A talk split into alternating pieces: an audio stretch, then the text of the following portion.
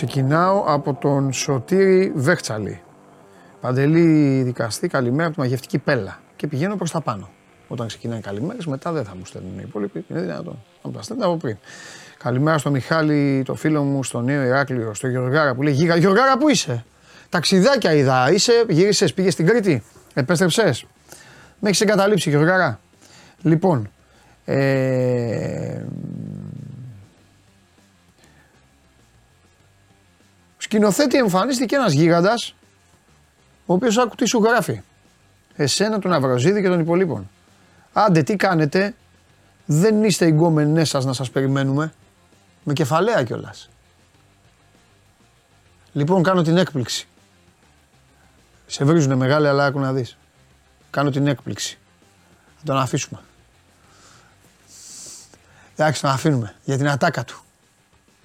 Κάτσε κάτω, ρε, δεν είσαι εσύ αμέσως. Τον άνθρωπο να τον φάμε. Καψούρα. Λοιπόν, καλά, σε πρόσβαλε, αλλά εσύ δεν έχεις καταλάβει τίποτα. Πω, ακόμα έχει κουδουνίσει το κεφάλι σου. Λοιπόν, προχωράμε. Μπράβο για την κόκκινη κάρτα. Πάμε Παοκάρα, λέει η Λετίτσια. Ε, καλημέρα στο φίλο μου τον Θοδωρή από το Γαλάτσι. Καλημέρα ε, στο Μάριο που είναι ατρομητάρα.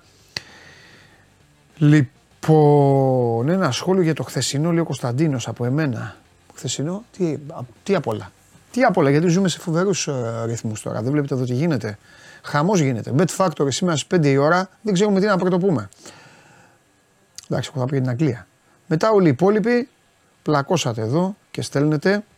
Ε, ρε, καλά λέει ένας άλλος φίλος. Ο Βλάσης που είναι. Ε, προχωράμε. Παιδιά, ε, αρχίστε να μαζεύεστε. Έχουμε ωραία πράγματα να πούμε σήμερα. Α, είδες, έστειλε ο άνθρωπος, λέει από αγάπη το είπα και τέτοια. Εντάξει.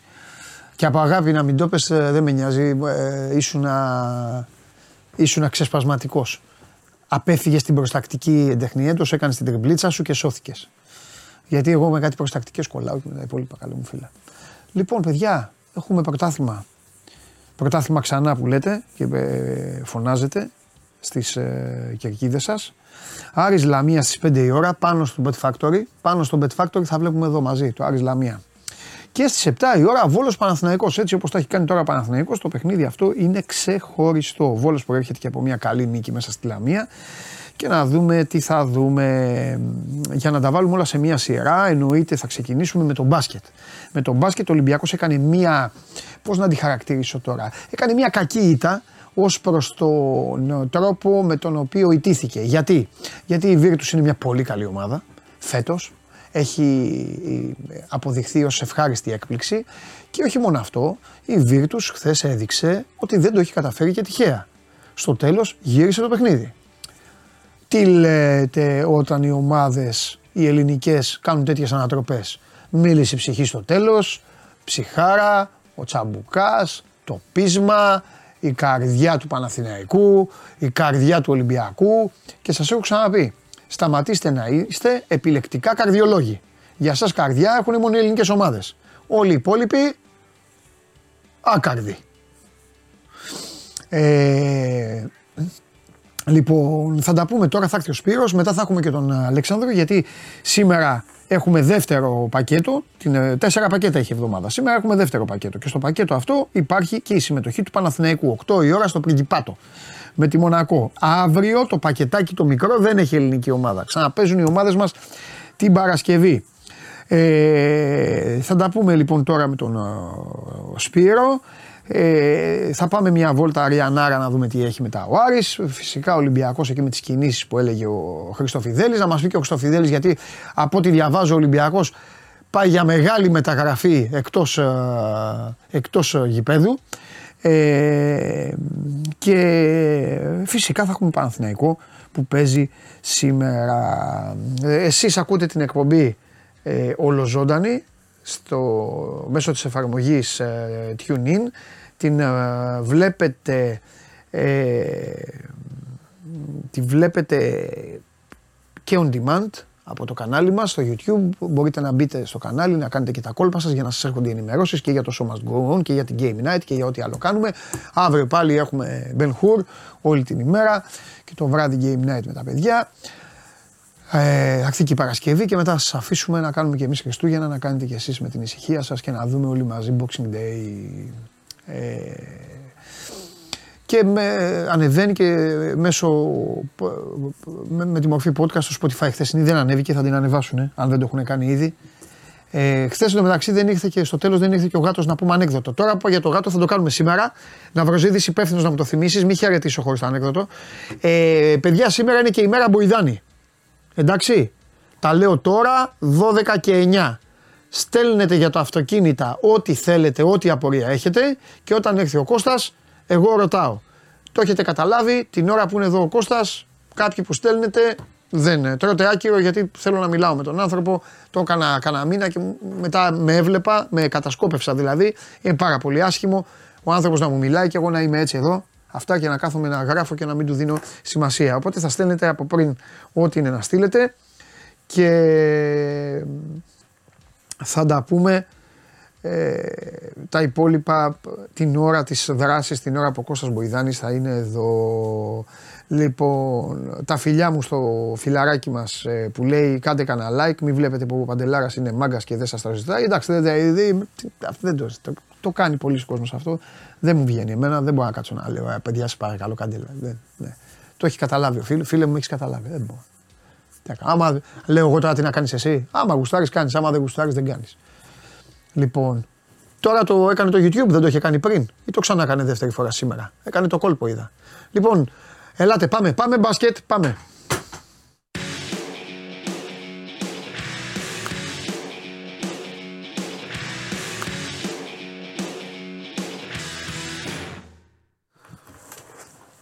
Καλώς το φίλο μου. Τι γίνεται? Καλά, θα κάτσεις σήμερα εδώ. Ο Ναυροζίδης μου είπε μία ώρα μπάσκετ. Όχι, όχι, δεν προλαβαίνουμε τίποτα. Ναι, δεν προλαβαίνεις.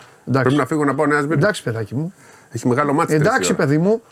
Περίμενε. Κάτσε να πούμε. Να το αρχίσω. Ε, δεν δε, δε μπορώ να το αρχίσω με αυτό. Θα, ακόμη και εγώ που κάνω πλάκα δεν δε το αντέχω. Πρέπει να πούμε τώρα τα σοβαρά. Λοιπόν, τώρα πραγματικά ε, μετά που έγραφα. Και έβαλα τον τίτλο και αυτά, λέω ρε γαμώ το λέω, ε, ε, μήπως να έβαζα τίποτα πιο ιντριγκαδόρικο, τίποτα τα, πιο hot. Βλέπεις για να δώσεις τον ταινίς, ε. Ναι. ε. Αλλά, επίσης ακόμη πιο μετά, είπα ότι τελικά μια χαρά ήταν που το σκέφτηκα. Αυτά τα τριάντα δευτερόλεπτα, πραγματικά είναι ο φετινός Ολυμπιακός. Και... επίθεση το, η Μπολόνια. Τάπα, αμινάρα, επιμένει η Μπολόνια, φάει κι άλλη τάπα και μετά βγαίνει μια επίθεση στην οποία ο Ολυμπιακός δείχνει ας πούμε αυτό που λέμε ότι δεν υπάρχει ασφάλεια του παίκτη αυτά. Ο Wokap βλέπει το Χάκετ και κομπλάρει, δεν, δεν γίνεται εκεί να μην πας το ένας με έναν που λένε και οι γκαλέτη, να μην πας. Ε, δεν ξέρω εγώ βλέπει... να το κάνει. Ε, ε, δε, δε, δε, και ωραία, ωραία. Και ο Λαρετζάκης αντί να πάει προς το καλάθι πηγαίνει στο τρίποντο. Αυτό δεν παίζει. Εσύ ξεκίνησες στα οκτώ σου, εφτά σου να παίζεις μπάσκετ.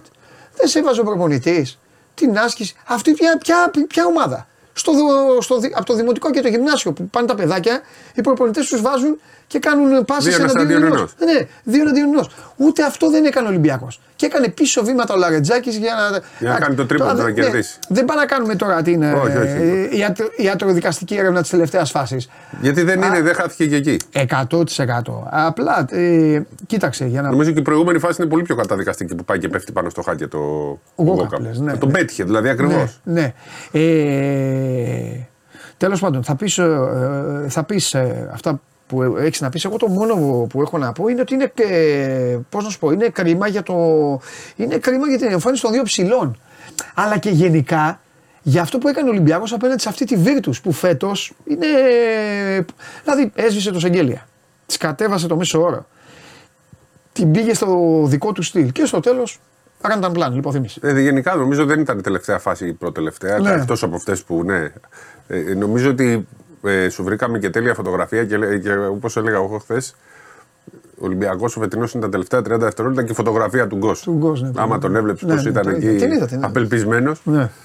Ε, Νομίζω ότι αυτή τα πόνεσε περισσότερο από όλες. Ναι. Τον Ολυμπιακό. Ε, γιατί ήταν σε ένα μάτς που έδειξε πολύ εμφανή σημάδια βελτίωσης. Mm-hmm. Ήταν πολύ αισιόδοξη εικόνα του για τριάντα λεπτά, τριάντα δύο. Και στο τέλος κατέρευσε. Δηλαδή αυτό δεν το συνδυάσε με νίκη. Και ξέρεις, όταν συμβαίνει αυτό, μετά σου πάει η ψυχολογία στα τάρταρα. Μετά δεν πιστεύεις ε, ναι. τίποτα. Θέλει πολύ μεγάλη δύναμη πλέον, θεωρώ, ο Ολυμπιακός να επανέλθει. Ε, οδεύει ολοταχώς προς μια αποτυχημένη σεζόν στην Ευρωλίγκα. Έτσι το βλέπω. Δηλαδή, ε, έτσι όπως είναι τώρα διαμορφωμένη η κατάσταση στον Ολυμπιακό, θα είναι μεγάλη επιτυχία να μπει στα play-in. Mm. Δεν συζητάω καν εξάδα ναι. και να είναι στα play-in και μάλιστα όχι σε έβδομη θέση ή όγδοη, αλλά στο εννιά δέκα. Προς τα εκεί τον βλέπω. Mm-hmm. Στην καλύτερη περίπτωση, χθες στο εννιά δέκα, αν μπεις στα play-in, πρέπει να κάνεις δύο νίκες για να πας στο και εκτός έδρας. Οπότε ε, δεν είναι το ίδιο από το να είσαι έβδομος ή όγδοος. Ε, νομίζω ότι πλέον βγαίνει στον Ολυμπιακό ότι ξέρεις, αυτό δεν χτίστηκε σωστά. Καλά. Και όσες διορθώσεις και αν έχουν γίνει, δεν μπορεί, δεν έχει βρεθεί η χημεία του. Νομίζω σε δύο παίκτες πρέπει να σταθούμε. Ακόμα και στο Μιλουτίνοφ που ήταν βελτιωμένος σε σχέση με πέρσι, mm. ο Ολυμπιακός έχει επενδύσει πάρα πολλά στο βέβαια Μιλουτίνοφ. Είναι ο πιο ακριβοπληρωμένος παίκτης του. Δεν είναι ο Μιλουτίνοφ, περίμενε όλη τη σεζόν.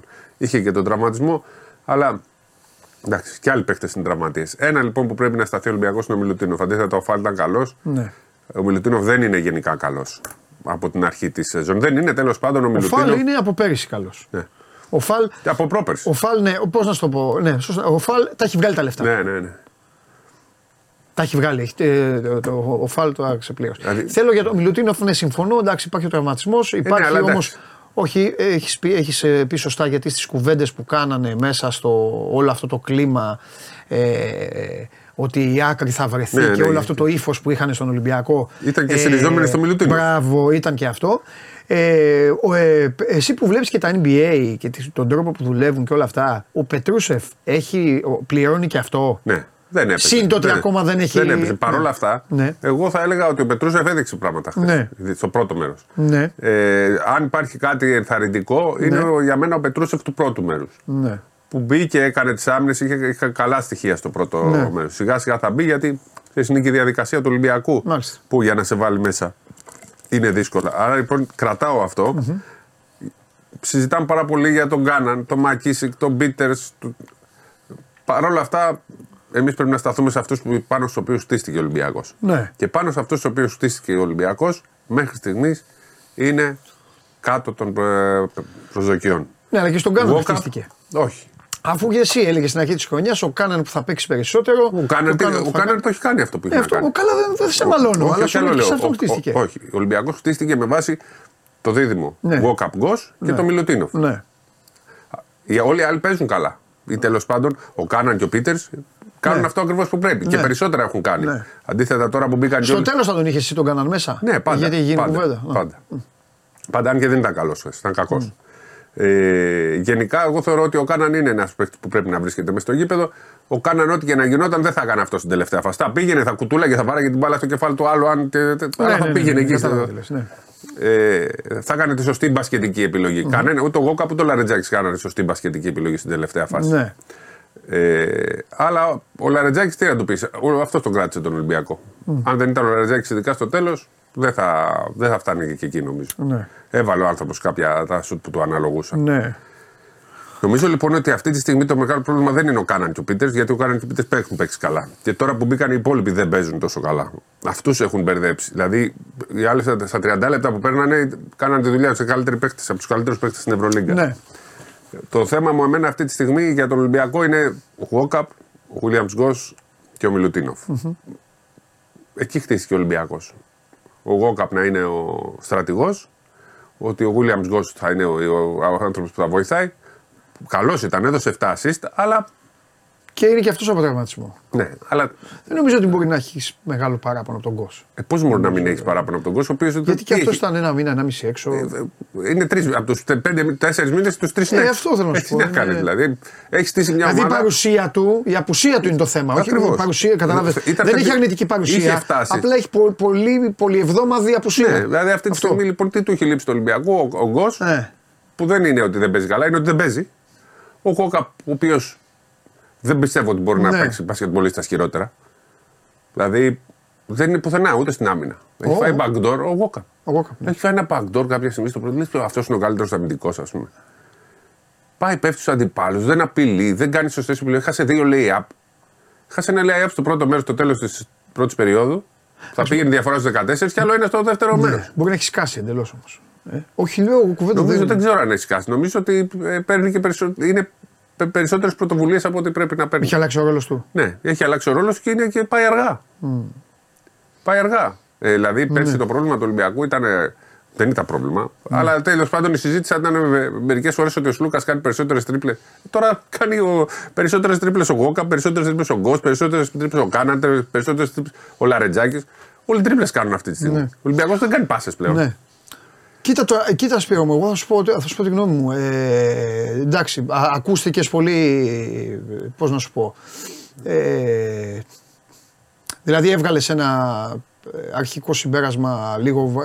βαθμολογικό, το οποίο μπορεί και με αριθμούς να αποδεικνύεται. Δεν έχω, κα... δεν... δεν έχω κάτι να το δω. Δεν, δεν... δεν έχω καθίσει. Είναι... Έχει πολύ δύσκολο πρόγραμμα. Ναι, ναι, δηλαδή. Καταλαβαίνω, καταλαβαίνω. Δεν, ούτε. Εντάξει. Χάνει έδαφος. Ναι, εντάξει, εντάξει. Ναι. Θα το δούμε. Μπάλα είναι, ναι. Ε... Πρέπει να δεν αρχίσει. Το αποκλείω αυτό που είπες. Άλλο θέλω να πω. Για μένα απλά το θέμα είναι ε, ότι. Εντάξει, δίχως να ανακαλύπτω την Αμερική. Εγώ λέω κάτι πάντα, το ξέρεις πάντα για όλα τα αθλήματα και για όλες τις ομάδες. Ότι δεν φταίει η, δεκα, η δεκάτη ενάτη του Δεκέμβρη, φταίει Καλυκέρα. Η δεκάτη ενάτη του Ιούνιου, η όγδοη του Ιούλη και όλα τα υπόλοιπα. Από τη στιγμή που η διοίκηση του Ολυμπιακού και οι προπονητές πήραν κάποιες συγκεκριμένες αποφάσεις, είναι σαν να πας στο σούπερ μάρκετ να πάρεις αυτό το σαμπουάν και να πεις με αυτό θα λούζομαι όλο το χειμώνα. Τώρα, αν αρχίζουν και σου πέφτουν τα μαλλιά, είναι δικό σου θέμα.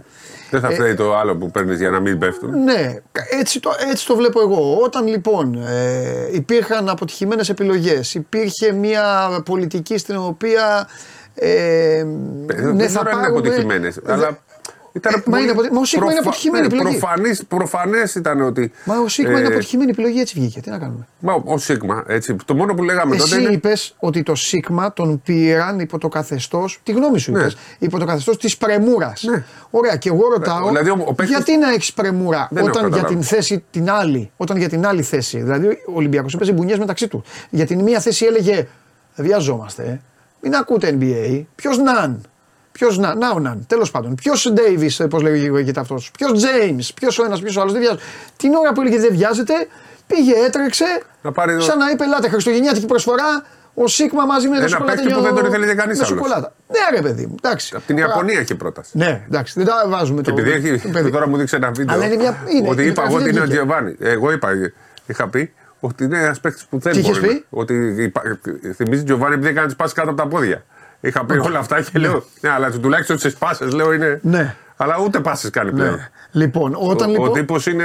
Ναι, για να ολοκληρώσω λοιπόν. Εκτός, είναι εκτός Ευρωλίγκα. Δεν μπορεί να παίζει στην Ευρωλίγκα. Κάτσε λίγο να ολοκληρώσω. Όταν ναι. λοιπόν γινόταν όλο αυτό το πράγμα, η γνώμη μου είναι ότι όταν χάνεις τον καλύτερο παίκτη της Ευρώπης και δεν τον καλύπτεις, δεν τον καλύπτεις, αυτομάτως ξεκινάς από μείον σε αυτό. Ο Ολυμπιακός, επαναλαμβάνω, πόνταρε πάρα πολύ στο Μιλουτίνοφ και στο αυτό. Εγώ ήμουν παιδάκι. Που τον μπάσκετ δεν το είχε η τηλεόραση. Δηλαδή το είχε κάθε Τετάρτη ο Κοτσόνης, είχε κάτι που, για το N B A, ο Θοδωρής. Εκεί. Τότε ε, ε, άκουγα Twin Towers και έλεγα τι είναι αυτό. Ο Ολυμπιακός λοιπόν το είκοσι είκοσι τρία, αν πίστεψε ότι θα κερδίσει με ο Λάζουρον Σάμψον, τον Φάλ και τον Μιλουτίνοφ και πόνταρε στο Wokap, ο οποίος ο Κακομοίρης. Εγώ δεν θα τον μάλωσω ποτέ το Wokap. Πάει στις Φιλιππίνες, παίζει. Ναι, ρε, πάει από εδώ, παίζει. Έλα από εδώ, πήγε να δώσει συνέντευξη, πάει. Πήγαινε εκεί να μοιράσουμε τα δώρα στο τέτοιο, πάει. Άντα ψήσε και φτιάξει και τρεις φεραπέδες, φτιάχνει και τρεις φεραπέδες. Δεν θα πω κάτι εγώ για το Wokap γιατί είναι και αμαρτία. Και ο Ολυμπιακός έχει γεμίσει ε, αμυντικάρες, δεν το συζητάμε. Κάνει αίτηση ο αντίπαλος. Όποιος και να είναι, κάνει αίτηση. Μπαίνει ο Μπαρσδέικης, θα σου δώσω ξύλο. Μπαίνει ο, ο ε, Παπα-Νικολάου, έλα εδώ. Πες τον ο Μακίσικ, έλα εδώ. Λαρετζάκης, έλα εδώ. Αλλά πρέπει να βάλεις και γκολ, ρε παιδί μου. Όπως λέμε και στο ποδόσφαιρο, θέλει και δύο γκολάκια να βάλεις. Πρέπει να βάλεις. Ε, τόσο απλά είναι ο Ολυμπιακός. Αυτό είναι και το αντίθετο που λέω εγώ, γιατί μου λέγανε οι Παναθηναϊκοί με παράπονο. Α, μου λέει, έλεγες ότι είμαστε σε φορμάρισμα και πέφτουμε. Εγώ θα πω τη δική μου φιλοσοφία. Ο Παναθηναϊκός έχει παίκτες. Και εγώ πάντα, πάντα είμαι με το, με το να υπάρχουν παίκτες. Παίκτες, γκολτζίδες παίκτες. Καταλαβες. Ταλαντούχοι. Ήρθε ο Ναν, αγόρι μου. Δηλαδή, ήρθε ο Ναν. Ο Ναν τι μέρα ήρθε εδώ, τον, ήταν η Βασιλικούλα και τον περίμενε. Τετάρτη, τι μέρα ήταν, Τετάρτη. Ο Ναν μπήκε την Κυριακή που μπήκε. Μπήκε μέσα, λέει, φέρε εδώ την μπάλα. Δύο μέρες μετά μπήκε. Ναι, πότε μπήκε, ναι, φέρε εδώ την μπάλα. Έλα εδώ, φέρε εδώ την μπάλα. Παπ. Αυτό είναι. Εγώ, εγώ έτσι το. Εντάξει, αυτή είναι η φιλοσοφία του ο, Αταμάν, βέβαια. Ναι, αυτό, εντάξει, ο, ο, ο Μπαρτζόκας έχει άλλη φιλοσοφία. Ναι, η αλλά... οποία ήταν πετυχημένη δύο χρόνια. Ε, πίστεψαν ότι η φιλοσοφία είναι πάνω από το άθλημα. Μπορεί. Δεν είναι. Αλλά η φιλοσοφία θέλει και τα εργαλεία. Ναι. Όχι, αυτό λέω. Ότι αν πιστεύαν ότι η φιλοσοφία είναι κάτω από το άθλημα, ναι, θα παίρνανε τα εργαλεία. Αυτοί θεωρούσαν Α... ότι από τη στιγμή που υπάρχει φιλοσοφία, όλοι οι παίχτες θα το υποστηρίξουν Α... αυτό. Ναι, απ' την, την, την άλλη. Ήταν καλή η συμπεριφορά του Ολυμπιακού σε πολύ μεγάλη διάρκεια του παιχνιδιού. Αυτό το οποίο είναι κακό σημάδι είναι ότι ο Ολυμπιακός είχε μια ταυτότητα ότι ό,τι και να γίνει στο τέλος, εγώ θα κερδίσω. Όχι, εγώ νομίζω ότι θα όπως το είπες. Ναι. Όχι, το ίδιο είπαμε. Αχα. Ό,τι και να γίνει θα χάσεις, όπως είπες. Εγώ θα κερδίσω. Και τώρα είναι το αντίθετο. Όχι, τώρα Α, παλιά είχε. Ναι, τώρα ναι, ναι, ναι, ναι, ναι, ναι, εντάξει, λοιπόν, και τώρα του είπε η Βίρτους. Δηλαδή, οι Ιταλοί για να γυρίζουν και μάτς δεν είναι ρε παιδί μου η Φενέρ, δεν είναι η Ρεάλ. Ε, και έπαιξε καλά τον, το Σεγγέλια, έπαι, είχε πράγματα. Τώρα θεωρούν, γιατί άκουσα και δηλώσεις, θεωρούν ότι το πλάνο, η φιλοσοφία, μαζεύονται οι παίκτες και θα γίνει. Μπορεί, μπορεί να είναι, έτσι, γιατί μαζεύονται, είναι, μαζεύονται, είναι και άτιμο άθλημα. Σεζόν, έτσι. Ναι, είναι και άτιμο άθλημα, είναι άθλημα όπως ξέρουμε της μιας βραδιάς που μπορεί να στα φέρει όλα τούμπα και και και. Αλλά εμείς είμαστε προχωρημένοι να κάνουμε... Ας είναι συνειδητοποιημένοι στο Ολυμπιακό ότι αυτή τη στιγμή πάει χαλιά η σεζόν, ναι, και ότι έχουν γίνει λάθη, ναι, και το θέμα είναι... Νομίζω είναι συνειδητοποιημένοι, ναι, το βλέπουν ότι έχει πάει λάθη. Όταν βλέπεις το λάθος και το παραδέχεις το λάθος, τότε αρχίζει και διορθώνεται. Νομίζω ότι σιγά σιγά έχουν καταλάβει το λάθος και θα διορθωθούν. Τώρα ναι, δεν ξέρω τι προλαβαίνει να κάνει στην Ευρωλίγκα, ναι, όλα μπορούν να γίνουν. Ε, το θέμα είναι να μπει στα play-off. Τα play είναι στα play-off και να μην είναι με τη Real, γιατί και τη Real δεν την βλέπω να μπορεί να τη χτυπήσει κανείς. Όλους τους άλλους, αν είσαι στα play-off, μπορεί να τους ε, χτυπήσεις. Οπότε, αν καταφέρει και βελτιωθεί και πετύχει και τις νίκες για να ανέβει ψυχολογία, είναι μια καλή ευκαιρία η Βιλερμπάν και η Άλμπα. Αλλά είδαμε η Άλμπα κέρδισε την Μπαρτσελώνα. Και η Βιλερμπάν στην έδρα της είναι καλή. Mm. Όταν λέμε ευκαιρία, είναι ευκαιρία, αλλά τίποτα δεν είναι δεδομένο, ειδικά με αυτόν τον Ολυμπιακό. Αν πετύχει αυτές τις δύο νίκες που έρχονται και μετά πάρει και το Μιλάνο, ε, θα έχει κάνει τρεις νίκες. Αλλά λέγαμε ότι θα έπρεπε να έχει, σε αυτή την πεντάδα να έχει πέντε στα πέντε και μέχρι στιγμής έχει μηδέν στα δύο. Άρα είναι ήδη πίσω ο Ολυμπιακός. Και, ε, το χειρότερο απ' όλα είναι ότι αισθάνονται και οι ίδιοι. Νομίζω αρχίζουν να μην πατάνε καλά στα Λάξε, πόδια τους, να εγώ, πέφτει η ψυχολογία. Ναι, έτσι εγώ, εγώ σε αυτό διαφωνώ λίγο. Ε, θέλω να πω ότι ο Ολυμπιακός πάντα όταν κάνει μία σαβούρδα, δηλαδή όταν είναι χάλια μαύρα, ε, συνήθως εξαφανίζεται και απαντάει. Ναι, Χθε δύο... χθες πήγε να το κάνει αυτό. Ναι. Ήταν χάλια με τη Βαλένθια. Ο Ολυμπιακός, ε, ο τραγικός Ολυμπιακός ήταν με τη Βαλένθια. Δεν ήταν χθες. Ναι, ναι. Χθες αυτό που ενοχλεί πάρα πολύ ήταν, ναι, ήταν. ήταν η κατάληξη. Ε, Δηλαδή, πώς να το πω τώρα, άμα παίξει έτσι την Παρασκευή, λογικά θα κερδίσει τη Βιλερμπάν. Αλλά το θέμα είναι πού πάει. Και επιμένω, η γη να γυρίσει ανάποδα, η ευθύνη δεν βαραίνει αυτούς που φοράνε σορτσάκια. Η ευθύνη βαραίνει αυτούς που είναι έξω από το γήπεδο. Η ευθύνη βαραίνει τους αδελφούς Αγγελόπουλους και φυσικά στη συνέχεια το φίλο μου τον Γιώργο και τους υπόλοιπους που παίρνουν τις αποφάσεις. Αυτό είναι κάτι το οποίο ε, ισχύει για όλες τις ομάδες. Όπως το λέμε. Ο Μελισσανίδης, ο Μαρινάκης, ξέρω, δεν έχουν στόπερ και αυτό τι κάνουν και οι προπονητές, το ίδιο είναι και στο μπάσκετ. Δεν γίνεται στο μπάσκετ οι διοικήσεις να είναι φοβερές και οι προπονητές και να φταίνουν οι παίκτες και στο ποδόσφαιρο να είναι το αντίθετο. Τέλος πάντων, αυτή είναι η πραγματικότητα. Απλά, απλά είναι άτιμο το άθλημα, το ξαναλέω. Δυστυχώς οι φίλοι μου οι ποδοσφαιριστές ε, κλαίνε και μου γκρινιάζουν και έχουν δίκιο, γιατί ένα βράδυ, ε, μια πορεία μάλλον, αυτό που υποσπείρω στην αρχή, στο ποδόσφαιρο είναι νόμος.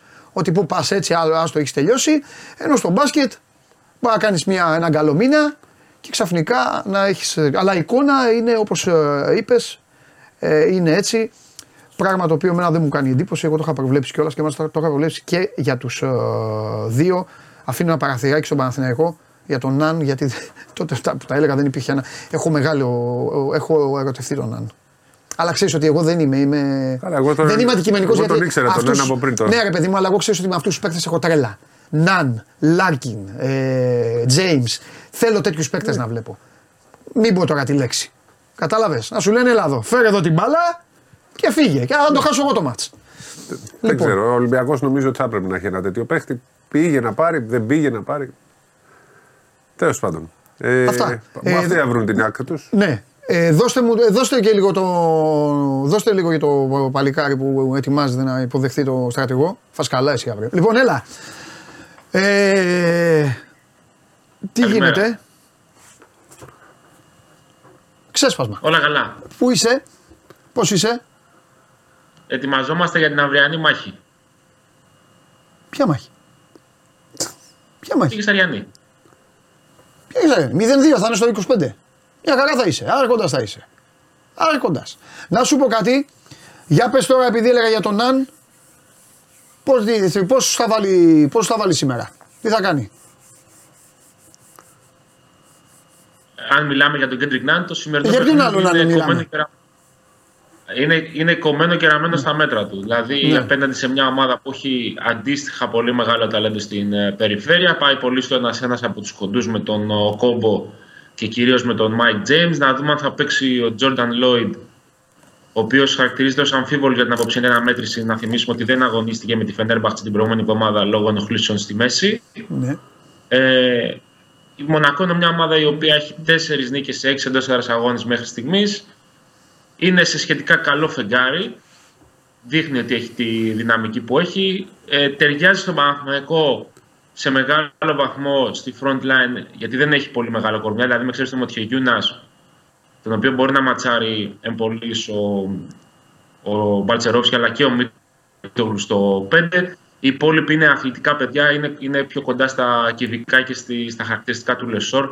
Οπότε ο Παναθηναϊκός δεν θα έχει τόσο μεγάλο πρόβλημα όπως είχε παράδειγμα σε άλλες αναμετρήσεις στο παρελθόν. Mm. Ε, Γκριγκόνης, να πούμε ότι προπονήθηκε χθες και δείχνει ότι θα είναι διαθέσιμος για την απόψινή αναμέτρηση. Θυμίζουμε έχει ένα θεματάκι με μια τεντίδα στον Αχίλιο από την καταπώνηση των τελευταίων αγώνων. Παναθηναϊκός, ο οποίος κλείνει το είκοσι είκοσι τρία με δύο πολύ δύσκολα εκτός έδρας μάτς. Πρώτα Μονακό και Παρασκευή Μιλάνο, και την επερχόμενη εβδομάδα υποδέχεται τον Ερυθρό Αστέρα του Γιάννης Σφερόπουλου για να ολοκληρώσει έτσι το, το έτος. Στόχος, αν με ρωτάς, δύο νίκες σε τρεις αγώνες, γιατί οτιδήποτε λιγότερο θα τον φέρει πιο μακριά από την εξάδα και πιο κοντά στο, στη δέκατη θέση και στη διαδικασία να σκέφτεται το play. Mm-hmm, mm-hmm. Ναι, εντάξει. Ε, δεν, είναι, ε, δεν είναι σε πολύ καλύτερη θέση ο Παναθηναϊκός από τον ε, Ολυμπιακό. Ε, εγώ βέβαια είπα προηγουμένως ότι ε, ρε παιδί μου, στα δικά μου μάτια εμπνέει περισσότερη εμπιστοσύνη, πώς να το πω, λόγω της πληθώρας των παικτών που μπορούν να απειλήσουν και γενικά, αλλά αυτό είναι, ξέρεις, είναι μια δική μου αντίληψη. Θεωρώ, ρε παιδί μου, ότι οι ομάδες που έχουν πολλούς παίκτες που απειλούν ή που έχουν κάποιους παίκτες οι οποίοι βρέξει χιονί θα σε σκοτώσουν, γιατί και το όπλο του Ολυμπιακού, για να τον ξαναβάλουμε στην κουβέντα, το όπλο του Ολυμπιακού πέρυσι αυτό ήτανε. Ήταν μια ομάδα συμπαγής, ήταν μια ομάδα που ο προπονητής της τους είχε πιάσει όλους και τους είχε δέσει κόμπο και είχε μέσα παίκτες που ο καθένας ήξερε το ρόλο του, με έναν μπαικταρά που έβρεχε, χιόνιζε, έκανε, πέταγε την μπάλα, έμπαινε μέσα, είχε ψυχολογία, ντριμπλάριστα, έβαζε καλάθια. Ε, δεν το έχει ο Παναθηναϊκός αυτό ακόμα. Έτσι. Δηλαδή ο Παναθηναϊκός που βλέπουμε αυτή τη στιγμή με τον περσινό Ολυμπιακό δεν έχει σχέση. Αλλά. Όχι, δεν, δεν, έχει. Δεν είναι τόσο πολύ, γιατί είναι πιο πολύ ομάδα των κοντών ο Παναθηναϊκός φέτος. Μπράβο, μπράβο, ρε Αλεξάνδρε. Και των κοντών και φυσικά δεν έχει και το χρόνο, ρε παιδί μου. Τώρα ο Αταμάν την έχει τέσσερις μήνες την ομάδα. Ο Μπαρτζόκας yeah. την έχτισε, την έψαξε, την έφτιαξε, τη δημιούργησε. Αλλά νομίζω ότι τώρα είναι η εποχή και για τους δύο. Και για τους δύο. Να μαζέψουν λίγο, να μαζέψουν λίγο τέτοια, να μαζέψουν λίγο βαθμούς. Να μαζέψουν λίγο νίκες, γιατί αν μπει το είκοσι τέσσερα και φτάσουμε πριν τα κύπελα, που τη μεγάλη διακοπή και τα παράθυρα του Ευρωμπάσκετ, εκεί θα έχει ψυχοπλάκωμα. Εσωτερικό, ας τον κόσμο, ο κόσμος γκρινιάζει ή χαίρεται, δε, ο κόσμος δεν τον νοιάζει. Ε, γι' αυτό θέλω να μου πεις, το έχει στοχεύσει αυτό ο Παναθηναϊκός, έχει βάλει δηλαδή χρονικό όριο μέχρι να, για να πατήσει γκάζι. Χρονικό όριο δεν βάζει από μόνος του. Ναι. Χρονικό όριο του το βάζουν οι υπόλοιπες ομάδες της Ευρωλίγκας. Ναι, σωστό και αυτό. Δηλαδή, ε, από τη στιγμή που βλέπουμε τη Μακάμπη, για παράδειγμα, χωρίς γήπεδο να είναι στο εννιά έξι, από τη στιγμή που βλέπουμε αυτό την, που α, τη Βίρτους Μπολόνια να είναι στο έντεκα τέσσερα, Εκ των πραγμάτων αυξάνεται η πίεση που ασκείται στον Παναθηναϊκό για νίκες προκειμένου να πλησιάσει την εξάδα ή τουλάχιστον να είναι στην οκτάδα. Ε, μπορεί ακόμα και το εφτά οκτώ να μην την απευθείας πρόκληση στα play-offs. Ε, ακόμα και το οκτώ όμως σου δίνει μια δεύτερη ευκαιρία να παίξεις το γήπεδό σου. Αν χάσεις το πρώτο μάτσο του play, να παίξεις το δεύτερο μάτσο στο γήπεδό σου και να έχεις τον πρώτο λόγο να μπεις ε, στα play-offs. Ναι. Ε, αυτό από μόνο του δημιουργεί έτσι μια πίεση. Ε, προσωπικά δεν θεωρώ ότι οι Βίρτους και οι Μακάμπη μπορούν να αντέξουν μέχρι τέλους τόσο πολύ σε αυτά τα επίπεδα και να είναι τόσο ψηλά. Από την άλλη όμως υπάρχουν και ομάδες που βρίσκονται από πίσω, όπως για παράδειγμα είναι η Εφές, όπως για παράδειγμα είναι η Φενέρ, που δεν είναι σε καλό φεγγάρι ακόμα, δεν είναι ακόμα στο εκατό τοις εκατό, που θα ανεβάσουν τον πύχη των εικόνων που θα απαιτούνται για να μπει κάποιος στην εξάδα. Ε, τούτη την ώρα, εκ των πραγμάτων βλέπουμε ότι για παράδειγμα η Μπαρτσελώνα, η Ρεάλ, η Μονακό ενδεχομένως, η Παρτίζαν είναι τέσσερις ομάδες οι οποίες δείχνουν να έχουν κλειδωμένες τις τέσσερις από τις πρώτες έξι θέσεις για τα play-offs, ναι, βάσει απόδοσης. Και περιμένουμε να βρούμε τις άλλες δύο. Ούτε ο Παναθηναϊκός ούτε ο Ολυμπιακός τώρα δείχνουν ότι βρίσκονται σε αυτό το γκρουπ της εξάδας. Δεν έχουν τη σταθερότητα και τα αποτελέσματα. Οπότε γι' αυτό είπα και νωρίτερα ότι ο Παναθηναϊκός, ε, αν θέλει να, να μην αγχωθεί από το Γενάρη, να μην μπει από το Γενάρη στη διαδικασία να κυνηγάει μεγάλα διπλά, να κυνηγάει ακόμα και διαφορές, όπως για παράδειγμα μέσα στο Βελιγράδι επί της ε, Μακάμπη, ή να καλύψει διαφορές ε, ή να κερδίσει μέσα στο ΣΕΦ τον Ολυμπιακό προς το τέλος της regular season για να, να, να καλύψει την ήττα στο ΆΚΑ. Ναι. Θα πρέπει να κάνει δύο νίκες στα τρία παιχνίδια που κλείνουν τη regular season, τον πρώτο γύρο της regular season. Δηλαδή, είτε να βγάλει διπλό σήμερα, είτε στην, στο Μιλάνο σε δύο βράδια και πολύ περισσότερο να κερδίσει τον Ερυθρό Αστέρα. Γιατί όσοι είναι απόσταση που χωρίζει αυτή τη στιγμή το Παναθηναϊκό από την έκτη θέση, είναι οι δύο νίκες, άλλες τόσες το χωρίζουν από τη δέκατη τέταρτη που είναι ο Ερυθρός Αστέρας. Σωστό, σωστό. Είναι πάρα πολύ λεπτή η ισορροπία του μπαίνω στην εξάδα από το χάνω την σωστό επαφή με τη δεκάδα. Και καλά κάνεις και το λες αυτό, για να ανυψώσω και λίγο, λίγο το πεσμένο ηθικό των φίλων μου εδώ ε, Ολυμπιακό Παναθηναϊκών. Να πω ότι ναι, και το λέω εγώ που τους έχω αφήσει και τους δύο εκτός Final Four στις προβλέψεις, ότι αυτό που λέει ο Αλέξανδρος είναι σημαντικό. Μπορεί ένα καλό γκάζι να πατήσουν οι ομάδες και να καβαλήσουν, ε, και να καβαλήσουν βαθμολογικά. Αλλά πάνω απ' όλα είναι η εικόνα. Η εικόνα. Δηλαδή και για τους δύο. Ο Παναθηναϊκός, μια εικόνα καλή που είχε φτιάξει πριν από είκοσι μέρες, πρέπει να την ξαναβρει και να τη διατηρήσει. Ο Ολυμπιακός, τη χθεσινή του εικόνα του πρώτου ημιχρονού, πρέπει να την παγιώσει. Αλλιώς διαφορετικά οι ομάδες μας θα κυμαίνονται μεταξύ φθοράς και αυθαρσίας. Τέλος πάντων.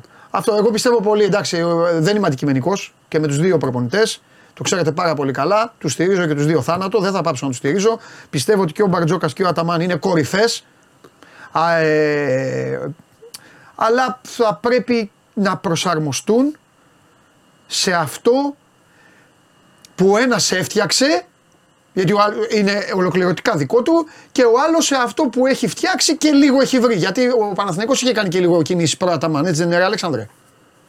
Βελτιώσα και τον Γκόνης, δεν είχε κανέναν άλλο. Και ο, ο Σλούκας. Ε, ήταν, α, ήταν, όχι, όχι, ήταν. Αλλά εντάξει, και ο Σλούκας τα λέγει, όχι. Ναι, τέλος πάντων, δεν έχει σημασία.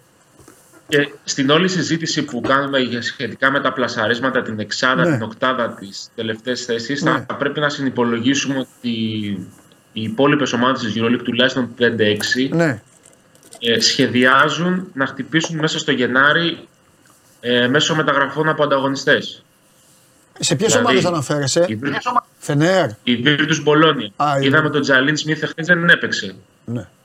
Δεν θα έλεγε όχι στο να βρει μια ομάδα να ξεφορτώσει τον Τζαλίν Σμιθ και να πάρει άλλο παίκτη της EuroLeague για να ενισχυθεί ακόμα περισσότερο στο ένα. Okay. Η Φενέρ δεν θα έλεγε όχι. Το Μιλάνο. Α, το Μιλάνο ψωνίζει συνέχεια, θα πάει και στο, στα σούπερ μάρκετ να ψωνίζει, ό,τι και να κάνει το Μιλάνο. Η, Φε, η Φενέρ δεν θα έλεγε όχι σε ένα κοντό, για παράδειγμα. Ναι. Ε, υπάρχουν ομάδες οι οποίες δηλαδή μπορεί εντάξει, να ανακατευθύνουν. Άλλοι δεν χρειάζονται όμως.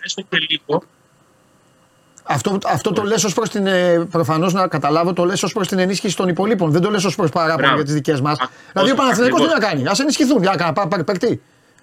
Όχι, πέρα. όχι, το λέω για, το, για, για τον ανταγωνισμό που θα αυξηθεί ναι. ακόμα περισσότερο. Δηλαδή, ναι, αν η Virtus Bologna για παράδειγμα, που είναι δεύτε, μόνη δεύτερη αυτή τη στιγμή, ναι, ε, βγάλει ένα συμβόλαιο του Τζαλίν Σμιθ που δεν είναι μεγάλο και πάρει ένα παίκτη ο οποίος μπορεί να την, να την βοηθήσει εκ, εκ του πρακτέου, δηλαδή επί της ουσίας, στο rotation της και να αποκτήσει ακόμα μια επιλογή στον Άσο, θα είναι ακόμα καλύτερη. Ναι. Δεν έχει πολλά λεφτά βέβαια η Virtus, δεν έχει δηλαδή πορτοφόλι να δώσει ένα εκατομμύριο σε ένα συμβόλαιο ε, ε, έξι μηνών. Ναι. Ε, κοιτάζει όμως την αγορά. Η Αρμάνι Μιλάνο ε, ακούγεται πάρα πολύ ότι συζητάει για τον Σαμπάς Νέιπιρ, ο οποίος, να πούμε, χθες δεν αγωνίστηκε στο παιχνίδι του Ερυθρού Αστέρα με τη Ρεάλ Μαδρίτης. Με τον Γιάννη Σφερόπουλο να λέει μετά το τέλος του αγώνα ότι ο Σαμπάς Νέιπιρ είναι σε διαπραγματεύσεις με άλλη ομάδα Α. και ζήτησε Α. ο ίδιος να μην αγωνιστεί. Okay. Ε, απάντησε σε αυτό βέβαια με ένα Instagram πως ο Σαμπάς Νέιπερ, αυτό που λέμε αμένσιο το βέβαια, δεν ε, χρησιμοποίησε το όνομα του Γιάννης Σφερόπουλα. Στη Σερβία θεωρήθηκε ότι φωτογραφίζει τον προπονητή του λέγοντας... Ε, οπότε τελείωσε. Φωτογραφία ήταν. Οπότε τελείωσε. Τελείωσε, οπότε τελείωσε. Λέει για την αλήθεια να μιλάς, μιλάς στις κάμερες. Ε, ε, τελείωσε. Ε, αλλά τελείωσε. Είναι, είναι δεδομένο ότι στον Ερυθρό Αστέρα δεν είναι ικανοποιημένοι από την παρουσία του Σαμπάς Νέιπερ. Ε, όλο αυτό το διάστημα και γι' αυτό. Είναι, δεν είναι, μετά από αυτό που έγινε τελείωσε. Δεν το τελείωσε ο Φερόπουλος. Δεν, δεν μπορεί. Την είπε στον προπονητή δημόσια. Τι. Μάλιστα. Ο, Ωραία. Βλέπουμε ότι θα γίνει κινήσεις γύρω-γύρω. Ωραία. Εντάξει. Εντάξει, ε, Άλεξ μου, θα τα πούμε αύριο. Ε, θα τα πούμε αύριο. Ή θα μου πεις, όχι, δεν αντέχω. Όχι, ε, ε, δεν θα τα πούμε. Δύσκολο. Δεν θα τα πούμε. Εντάξει. Θα τα πούμε αύριο για τον Μονακό Παναθηναϊκό. Εντάξει. Καλύτερα να τα πούμε την Παρασκευή που θα έχουμε και δει και το μάτς. Θα τα πούμε και την Παρασκευή, Άλεξ. Θα τα πούμε και την Παρασκευή. Φιλιά. Προσοχή στη συνέντευξη τύπου αύριο. Φιλιά. Γεια σας. Γεια. Λοιπόν... Θέλω να κάνω και να πω και κάτι άλλο για τον Ολυμπιακό. Πες ό,τι γουστάρεις. Ε, συμφωνήσαμε νομίζω και οι δύο ότι το πρόβλημα είναι το καλοκαίρι. Ε, για όλες τις ομάδες. Για όλες τις ομάδες. Ναι, ναι, ναι. Σε όλα τα αθλήματα. Μα και ο ίδιος ο Μπαρτζόκας το λέει ότι άμα ναι, το, ναι, το ναι, καλοκαίρι θα το... χτίζει. Λοιπόν, και νομίζω ότι δεν υπάρχει άνθρωπος εδώ που παραδεχτεί. Νομίζω ότι πρέπει να παραδεχτούμε ότι ο Ολυμπιακός δεν τα κατάφερε φέτος το καλοκαίρι. Ε, από κάθε άποψη. Αυτό όμως δεν σημαίνει ούτε ότι ο Μπαρτζόκας είναι άσχετος, ούτε ο Ολυμπιακός είναι άσχετη. Κακές χρονιές υπάρχουν για όλους. Που αυτή η κακή χρονιά μπορεί στο τέλος να σωθεί ή να, να, να καταφέρουν. Αλλά κακές χρονιές υπάρχουν για όλους. Δεν νομίζω ότι μπορεί κάποιος να πει για τον Μπαρτζόκα ότι δεν είναι καλός προπονητής, γιατί πολλοί έχουν αρχίσει να το λένε. Ή να λένε ότι πρέπει να φύγει, δεν κάνει. Δε, δε. Ε, νομίζω ότι αυτή η συζήτηση το έχει κερδίσει ο Μπαρτζόκας και δικαιούται, και όλοι δικαιούνται, μία άσχημη σεζόν. Το θέμα είναι να το παραδεχτεί ο Ολυμπιακός ότι προς το παρόν είναι άσχημη, φαίνεται, και ότι μπορεί να εξελιχθεί και σε άσχημη. Αν το καταλάβουν και το επόμενο καλοκαίρι τα διορθώσουν, νομίζω ότι δεν τους αξίζει. Καλά, και ακόμα Δεκέμβρης είναι. Ναι. Δεν... Έχει σεζόν, έχει φαΐ ακόμα. Στην Ευρωλίγα δεν έχει τελειώσει το πρώτο γύρο. Συμφωνώ, αλλά ήδη άμα δεις τι γίνεται δεξιά και αριστερά, και δεν λέω τα social media. Δεν ασχολούμαι εγώ. Δεν έχω να πω κάτι.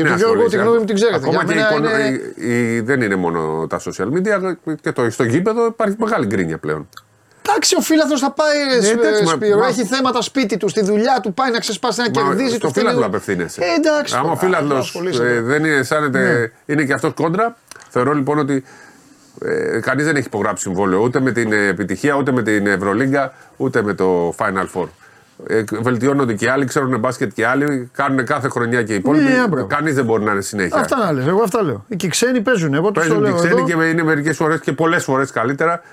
Καλύτερα, εννοείται. Παίρνει. Και έχουν και λεφτά. Έχουν λεφτά. Και έχουν και τεχνογνωσία, και, έχουν εμπειρία. Και έτσι όπως είναι η Ευρωλίγκα τώρα. Παρασκήνιο. Ναι. Παίζουν και ξένοι, δεν είναι. Και δεν είναι η παλιά Ευρωλίγκα που έχει πέντε ομάδες και οι τέσσερις πηγαίνουν πάντα. Εδώ έχει δεκαπέντε ομάδες που μπορούν να πάνε. Ναι. Έτσι. Τέλος αυτό. Ε, αν δεν προλάβω να πάω στο γήπεδο. Έλα, φύγε. Α, όχι, δεν φύγεις. Ε. Ποιος θα κερδίσει. Πάμε να τα πούμε. Ποιος θα κερδίσει. Ο Πανιώνιος. Ο Πανιώνιος. Νεανική εστία Μεγαρίδος, Ερμής Κυματαρίου. Από το Σχηματάρι μην πάτε στα Μέγαρα, γιατί έχουμε θυμώσει από το Πανεκθραϊκό. Mm, mm, mm. Λοιπόν, ψυχ... ο, ψυχ... ο εμ βι πι, ψυχικό Ελευθερούπολη, διπλό. διπλό. Πανεκθραϊκός Κόρυβος, άσος. Δόξα Λευκάδα Σέα Σεβόσμου, άσος. Αμίντας Έσπερος Λαμίας, άσος. Παπάγου Μήλων, διπλό. Μύκονος Χαρίλαος Τρικούπης. Με Χαρίλαο είμαι για να ησυχάσουμε τον Ελληνιάδη. Αλλά θα κερδίσει Μύκονος. Θα πω κι εγώ. Όχι. Εντάξει. Εγώ σας. Μόνο ασχολούμαι με την Elite League. Γεια σου, Σπύρο μου. Θα τα πούμε το απόγευμα. Ε, ογδόντα τρία Ελλάδα Πατεώνα. ογδόντα πέντε ενενήντα πέντε νίκησε ο Άρης. Αριανάρα. Προμηθέας Πατρών. Λοιπόν, μεγάλο α... διπλό. Α, είναι η, ώρα, είναι η ώρα που θα ακούσουμε πόσο, πόσο okay, καλή okay. ομάδα είναι ο Προμηθέας. Προμηθέας. Πάμε! Πόσο καλή ομάδα είναι ο Άρης, θα πω. Α, πάλι και καλά. Πόσο ωραίο μπάσκετ παίζει πλέον. Ε, ξαναβρήκε το δρόμο του. Ναι. Ε, ναι. Βγάζω το καπέλο στον ναι. Γιάννη Καστρίτη, διότι ναι. ο άνθρωπος έχει κάνει τρομερή δουλειά. και πάει να προκριθεί και όλα σε πολύ δύσκολη διοργάνωση. Έτσι, έτσι λοιπόν, και χαίρομαι να βλέπω Άρη, θέλω να πάω να δω Άρη κάποια στιγμή στη Θεσσαλονίκη. Ο Πάβα Προμηθέας ενενήντα επτά τοις εκατό, Περιστέρι Μάλαγα εβδομήντα έξι εβδομήντα τρία, μεγάλες νίκες κάνανε. Όχι, το, η ΟΠΑΒΑ δεν είναι καλή ομάδα. Είναι η χειρότερη ομάδα ίσως του Champions League. Ήθελε, ήθελε συνδυασμό αποτελεσμάτων, ναι. Είχε προβλήματα, έπαιξε με μείον τέσσερις ξένους. Ναι. Ε, πλέον το Περιστέρι παίζει με τη Λιό του Βοζρίτας. Με ποιον mm. παίζει ρε παιδιά ο Προμηθέας, το έχουμε σημειώσει εκεί πέρα. Α, μετά. Ναι, βγήκαν οι αντίπαλοι. Ναι, ο Ντενής ασχολείται με το στοίχημα, μπας και πιάσει. Ο Ναυροζίδης περιμένει τον Αλμίδα. Αν έπαιρνε τη δεύτερη το... θέση ο Προμηθέας, ναι. Που δεν την πήρε τελικά. Ναι.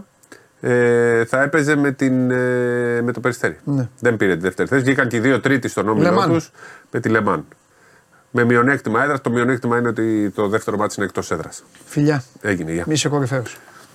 Λοιπόν, αυτός είναι ο, ο Σπύρος Καβαλιαράτος. Θα τα πούμε και αύριο με τον ε, Σπύρο. Ε,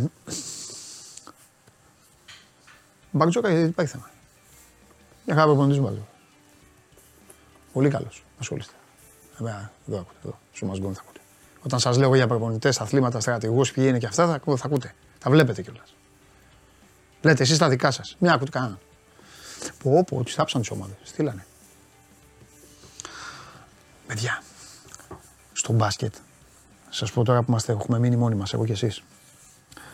Στο μπάσκετ είναι έτσι δομημένο αυτό το άτιμο άθλημα που δεν μπορείς να θάψεις ομάδα. Καταλάβατε. Γιατί το έχουν φτιάξει, αυτοί το έχουν φτιάξει έτσι, από παλιά, για να είναι πάντα καλυμμένοι. Θυμάστε κάποτε, εσείς οι μεγαλύτεροι, κάποτε γίνονταν διοργανώσεις, χωρίζονταν σε όμιλους και παίρναγαν όλοι. Το έχετε ξαναδεί αυτό. Το έχετε ξαναδεί αυτό. Τότε τι χωρίζεις σε όμιλο. Τότε γιατί παίζεις. Παίρναγαν όλοι. Όλοι. Πάμε. Δεν έχετε δει που λένε παραθυράκια, να περάσει αυτός, αλλά θα έχει και αυτή την ευκαιρία να παίξει και με τον άλλον, να παίξει και με αυτόν. Τι πάτε τώρα. Και πάει να πει θα χαντακωθεί ο ένας και ο άλλος. Πού να χαντακωθεί. Επίσης, άλλο επιχείρημα. Παίζουν πέντε. Πέντε ξέρετε τι σημαίνει. Έναν παίκτη να πάρεις. Δύο να έχουν γενέθλια, για να μην πω τίποτα άλλο. Κέρδισες. Πας, πες χειαστή. Σου λέω εγώ τώρα, θα σας πω εγώ με, ομα, με, με, ομα, με παράδειγμα ομάδα. Λέω ο Τρίγκας γκρινιάζει, ο Τρίγκας μα, τι θα κάνει, θα κάνει. Εντάξει. Περνάει εγώ, σου λέω ο Παναθηναϊκός. Έβδομος. Έβδομος, με την γκρίνια του Τρίγκα. Έβδομος ο Παναθηναϊκός. Και παίζει χιαστή. Με δεύτερη. Ποια θέλετε να είναι δεύτερη. Όποια θέλετε. Και πάει και παίζει έξω. Και βάζει είκοσι πόντους ο Ναν, οκτώ ασίστος ο Λούκας. Γίνεται αυτό. Γίνεται... Και κάνει ένα διπλό. Κηδεία. Ο δεύτερος, τι έχει κάνει όλη τη χρονιά, τρένο. Τώρα, πένθος. Βάζει στο Άκα με είκοσι χιλιάδες κόσμο, κοπανάς, έφυγες, πέρασες. Γι' αυτό σας λέω, ασχολείστε με αυτά. Τζακώνεστε, τελειώνοσαστε. Αν το βλέπετε ωραία, να κάνετε την κριτική σας όπως την κάνετε. Αυτά. Αλλά αυτό που δεν συζητάω και δεν διαπραγματεύομαι για καμία ομάδα σε κανένα άθλημα, είναι το υφάκι, η έπαρση και το στυλάκι του καλοκαιριού. Έχεις δυόμισι μήνες να φτιάξεις κάτι όμορφο. Έχεις δυόμισι τρεις μήνες να πληρώσεις ή να κάνεις για να φτιάξεις κάτι που να ταιριάζει. Το καλοκαίρι, έλα μωρέ θα δούμε, ας, α, εμείς έχουμε αυτό, αυτοί δεν έχουν αυτό. Και το καλοκαίρι δυστυχώς, θέλετε δεν θέλετε, σας αρέσει δεν σας αρέσει, εγώ θα σας τα λέω κατάμουτρα, το καλοκαίρι αγαπημένοι μου φίλοι, δεν ασχολείστε με τις ομάδες σας στο εκατό τοις εκατό. Ασχολείστε είκοσι τοις εκατό με τις ομάδες σας. Το άλλο ογδόντα τοις εκατό είναι ο αντίπαλός σας. Αυτή είναι η αλήθεια. ογδόντα τοις εκατό ασχολείστε με το τι κάνει ο γείτονας, που θέλετε να του ψοφήσει η κατσίκα, να του πέσει ο σεισμός, να γίνει σεισμός, καταστροφή, να του καεί το δέντρο, να μην έχει ρεύμα, να μην έχει νερό, να κυλιέται κάτω κι αυτά. Και δεν πειράζει εσείς. Εσείς σας έχετε, να έχετε ένα παγουρίνο τρίπιο και με μούχλα μέσα και να πίνετε. Δεν πειράζει. Θα έχετε να πίνετε αυτό, ο άλλος είναι διψασμένος. Αυτή είναι η ομή πραγματικότητα. Αρέσει δεν αρέσει. Έτσι είναι. Γιατί στο τέλος τι αξίζει σε αυτόν τον κόσμο. Να βλέπεις τον Μοχάμετ Σαλάχ. Τίποτα άλλο. Πάμε στο φίλο μου το Χαλιάπα τώρα που πάει για άλλη νίκη. Τους άρεσε όλους ο Χαλιάπας. Τρένο, τρένο έχει φτιάξει ο Άκης ο Μάτζιος. Πάμε.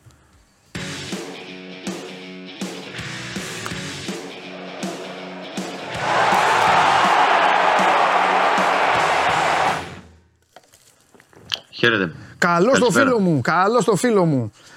Θέλω να μου πεις για αυτό το τρένο, το τρένο αυτό, το, το, το κίτρινο τρένο που πας και βλέπεις το Βικελίδης. Και ακόμα ένα παιχνίδι. Έλα, μα τον ανεβάσουμε λίγο τον Άρη, μωρέ. Τον, του, του έχουμε αλλάξει τα φώτα, εσύ πρώτος, μωρέ. Έλα, η αλήθεια είναι ότι. Έλα, τον ανεβάσουμε λίγο, μωρέ. Θα τον ανεβάσουμε ε. ό, όταν πρέπει. Είναι μια στιγμή τώρα ναι. που γελάρουν και οι άλλοι που καταλαβαίνεις ότι. Ε, εντάξει. Οκ, okay, εφόσον νικάει ο Άρης, όντως είναι σε ένα καλό δρόμο. Τον έχουμε αλλάξει τα φώτα, όχι αδίκως, έτσι. Ναι. Ξανά είπαμε και την προηγούμενη φορά, τη Δευτέρα που μιλήσαμε, ότι έχει καταφέρει και έχει σουλουπωθεί με τις διακοπές που υπήρξαν και με την πολλή δουλειά που έριξε και ο Μάτζιος και ναι. το τεχνικό του επιτελείο και οι ποδοσφαιριστές. Γιατί αυτό που είπες και εσύ τώρα για τον μπάσκετ, αλλά και για το ποδόσφαιρο, για τις μεταγραφές του καλοκαιριού και τη δουλειά που γίνεται το καλοκαίρι, ο Άρης μπορεί να κάνει τη χειρότερη δουλειά, καλοκαιρινή δουλειά στην Ελλάδα όταν μιλάμε για το κορυφαίο επίπεδο. Ναι. Δηλαδή, μπορεί να κράζουν αυτοί που βλέπουν τη φύλαθλοι του Ολυμπιακού, τον μπασκετικό Ολυμπιακό, δεν ξέρω, τον Παναθηναϊκό, yeah, οποιοδήποτε, yeah. αλλά οι του Άρη μπορούν να λένε κάθε καλοκαίρι, πραγματικά όμως κάθε καλοκαίρι, ότι δεν έγινε καλή δουλειά. Και να έχουν δίκιο. Γι' αυτό και τον έχουμε αλλάξει τα φώτα. Σήμερα είναι ένα παιχνίδι με τη Λαμία στις πέντε στο Κλεάνθης Βικελίδης, που αν το κερδίσει ο Άρης, ε, θα είναι η τέταρτη νίκη στα τελευταία πέντε μάτς στη Super League και θα έχει μπει σε έναν πολύ καλό δρόμο για να μείνει πολύ κοντά στους τέσσερις που είναι από πάνω του, εφόσον και οι άλλοι γελάρουν. Και είδαμε και τη Δευτέρα ε, την ΑΕΚ που δεν κατάφερε να κερδίσει ο Πανετολικό. Ο Ολυμπιακός δυσκολεύτηκε πολύ με τον Πανσεραϊκό. Οπότε ε, και η νίκη, έστω με ένα μηδέν, όπως έγινε και με τον Όφη ε, το Σαββατοκύριακο πάλι στο Κλεάνθης Βικελίδης, θα είναι πολύ σημαντική. Δεν έχει απουσίες πέραν του Παναγίδη ο Άκης Μάτγιος. Ο Παναγίδης, ο οποίος θα μείνει για λίγο χρονικό διάστημα εκτός αγωνιστικής δράσης, που έχει το πρόβλημα ε, το Σαββατοκύριακο που δεν έπαιξε με τον Όφη επίσης. Οπότε ε, μπαλώθηκε ο Άρης στο μάτς με τους κριτικούς. Να δούμε και σήμερα λογικά την ίδια εντεκάδα θα κατεβάσει ε, ο Μάτζιος. Ε, αλλά είναι ένα μάτς κόντρα σε μια ομάδα η οποία τον δυσκολεύει παραδοσιακά τα τελευταία χρόνια. Είναι και ένα μάτς κόντρα σε μια ομάδα που έπαιξε πολύ σημαντικό ρόλο στην απομάκρυνση του Άκη Μάτζιου από τον ε, πάγκο του Άρη το Γενάρη του είκοσι δύο. Το Γενάρη του είκοσι δύο είχε δώσει τρία σερί παιχνίδια με τη Λαμία. Για όσοι θυμούνται, ε, τρία σερί μηδέν μηδέν. Είχε τηθεί με ένα μηδέν στην παράταση στα προημιτελικά του Κυπέλου. Στο τελευταίο από αυτά τα τρία μάτς που είχε παίξει μέσα σε μια εβδομάδα με τη Λαμία, και τότε ήταν και το που ξεχύλισε το ποτήρι με τον Άκη Μάτζιο, που τέλος πάντων ναι, ναι, ναι. υπήρχε έντονη δυσαρέσκεια γιατί δεν απέδει ομάδα επιθετικά, ε, ήταν και λίγο άτυχη ε, και με στόχο το κύπελο. Ο αποκλεισμός τότε από τη Λαμία ήταν σημαντικός, που είχε αποχωρήσει ο Μάτζιος από την ομάδα. Ε, μια φορά την έχει κερδίσει τη Λαμία στα τελευταία πέντε, οπότε θα έχει το ενδιαφέρον. Στον πρώτο γύρο ετήθηκε αλλά με τερζή προπονητή.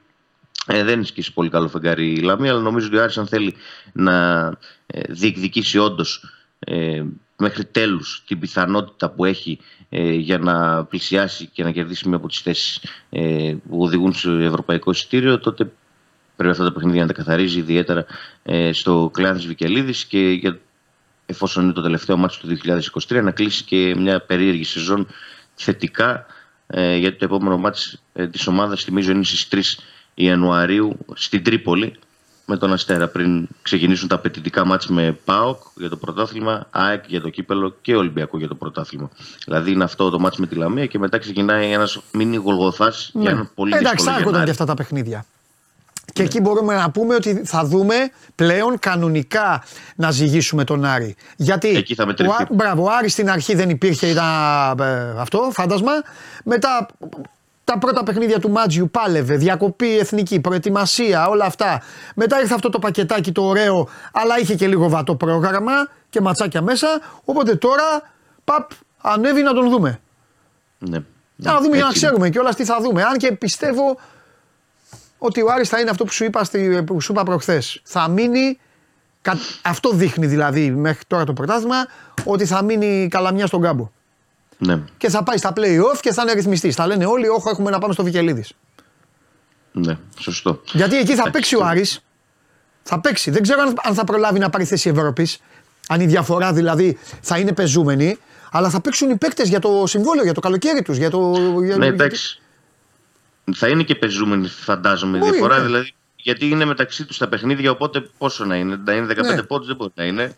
Εντάξει, κάτω από δέκα πόντους πιστεύω θα είναι. Αν είναι κάτω από δέκα πόντους η διαφορά τότε ναι, ναι, ναι. Θα, θα είναι πεζούμενη, έστω. Θα υπάρχουν κάποιες πιθανότητες. Ναι. Αλλά εφόσον έχει αυτά τα δύο παιχνίδια με Λαμία και Αστέρα τώρα πριν ξεκινήσουν τα μεγάλα μάτς mm-hmm. με ΠΑΟΚ και Ολυμπιακό. Ε, εφόσον τα πάρει, θα είναι σε ένα πολύ καλό δρόμο. Αρχής γενομένης από το σημερινό μάτς. Ε, θα έχει προβλήματα κόπος, όπως έχει κάθε φορά, ειδικότερα στη θέση του επιθετικού, γιατί ο Μωρόν, επαναλαμβάνω, είναι ολομόναχος. Δεν έχει άνθρωπο να τον αλλάζει. Παίζει ενενήντα λεπτά κάθε φορά. Προχθές ναι. τον φώναζε ο Μάτζιος, ακουγόταν και έντονα γιατί ήταν άδειο το γήπεδο. Ε, Λορέν Πούς, Λορέν Πούς, ναι. φώναζε. Δεν μπορούσε ο Λορέν να πιέσει. Περπατούσε. Εκνευρίστηκε μόνο σημείο ο Μάριος, ε, τον άλλαξε στο ογδόντα οκτώ, αλλά δεν μπορούσε να τον αλλάξει και νωρίτερα, δεν είχε κάποιον ε, να βάλει. Ε, Παρ' όλα αυτά, αν εξαιρέσει αυτή τη θέση, στις υπόλοιπες, εντάξει, τα βρίσκει. Ε, τη βρίσκει την υπόθεση και με τον Πάρντο αντί του Παναγίδη και με τον Σαβέρε που μπήκε αλλαγή, αυτές τις ομάδες θεωρητικά πρέπει να τις ε, κερδίζει. Συμφωνώ. Μπορεί, είπαμε, το ρόστερ του Άρη να είναι λιπέστατο και να, έχει, να μην είναι τόσο ποιοτικό όσο θα ήθελαν πολλοί, αλλά έχει δέκα με έντεκα ποδοσφαιριστές, οι βασικοί δηλαδή, που είναι καλοί. Ναι. Ε, το πρόβλημα του Άρη είναι στο βάθος το οποίο δεν έχει και φαίνεται ότι και ο Μάτζιος δεν τους πολύ εμπιστεύεται αυτούς που έχει. Στον πάγκο δηλαδή δεν τους βάζει νωρίτερα, περιμένει στους ογδόντα ογδόντα πέντε να τους βάλει να παίξουν λίγο. Και είναι απόλυτα φυσιολογικό γιατί είναι χαμηλότερης ποιότητας από τους υπόλοιπους. Το πρόβλημα του Άρη είναι δηλαδή στον πάγκο, γι' αυτό θέλει ποιοτικές προσθήκες. Οι έντεκα που παίζουν και εφόσον είναι υγιείς είναι σε ένα ικανοποιητικό ε, επίπεδο, σε ένα καλό επίπεδο. Αλλά από εκεί και πέρα το χάος. Μάλιστα. Ωραία. Εντάξει, Δημήτρη μου, λοιπόν, ανοίγει το χώρο ο Άρης στις πέντε η ώρα, θα τον δούμε, τον θαυμάσουμε και θα μιλήσουμε. Φιλιά. Καλή συνέχεια. Γεια σου, ρε Δημήτρη. Λοιπόν, αυτός είναι ο Δημήτρης Χαλιάπας. Άρης Λαμία, επαναλαμβάνω το παιχνίδι με τη Λαμία, η οποία έκανε την, έκανε την κουτσουκέλα της, έχασε στο σπίτι της από τον Βόλο. Η Λαμία, η οποία ήταν από αυτές οι οποίες είχαν προκαλέσει χαμόγελα και ικανοποίηση. Κώστας Μποϊδάνης έρχεται, αυτοκίνητο. Δεν ξέρω αν έχει στείλει κανένας, γιατί ε, αρχίσατε να ασχολείστε με τα μπάσκετ εδώ με το Σπύρο και τα υπόλοιπα. Θα μου πούν ε, τα παιδιά, αν δεν έχετε στείλει και εμφανιστεί κανένας που αξίζει, μπορεί να ρίξω μια κλεφτή ματιά. Διαφορετικά δεν μπορώ να σας κάνω τη χάρη. Έρχεται Χριστουγεννιάτικος Μποϊδάνης. Με έχω πληροφορία αποκλειστική ότι θα μας δώσει αυτοκίνητο ολοκένουργιο χίλια εννιακόσια πενήντα ευρώ. Πάμε.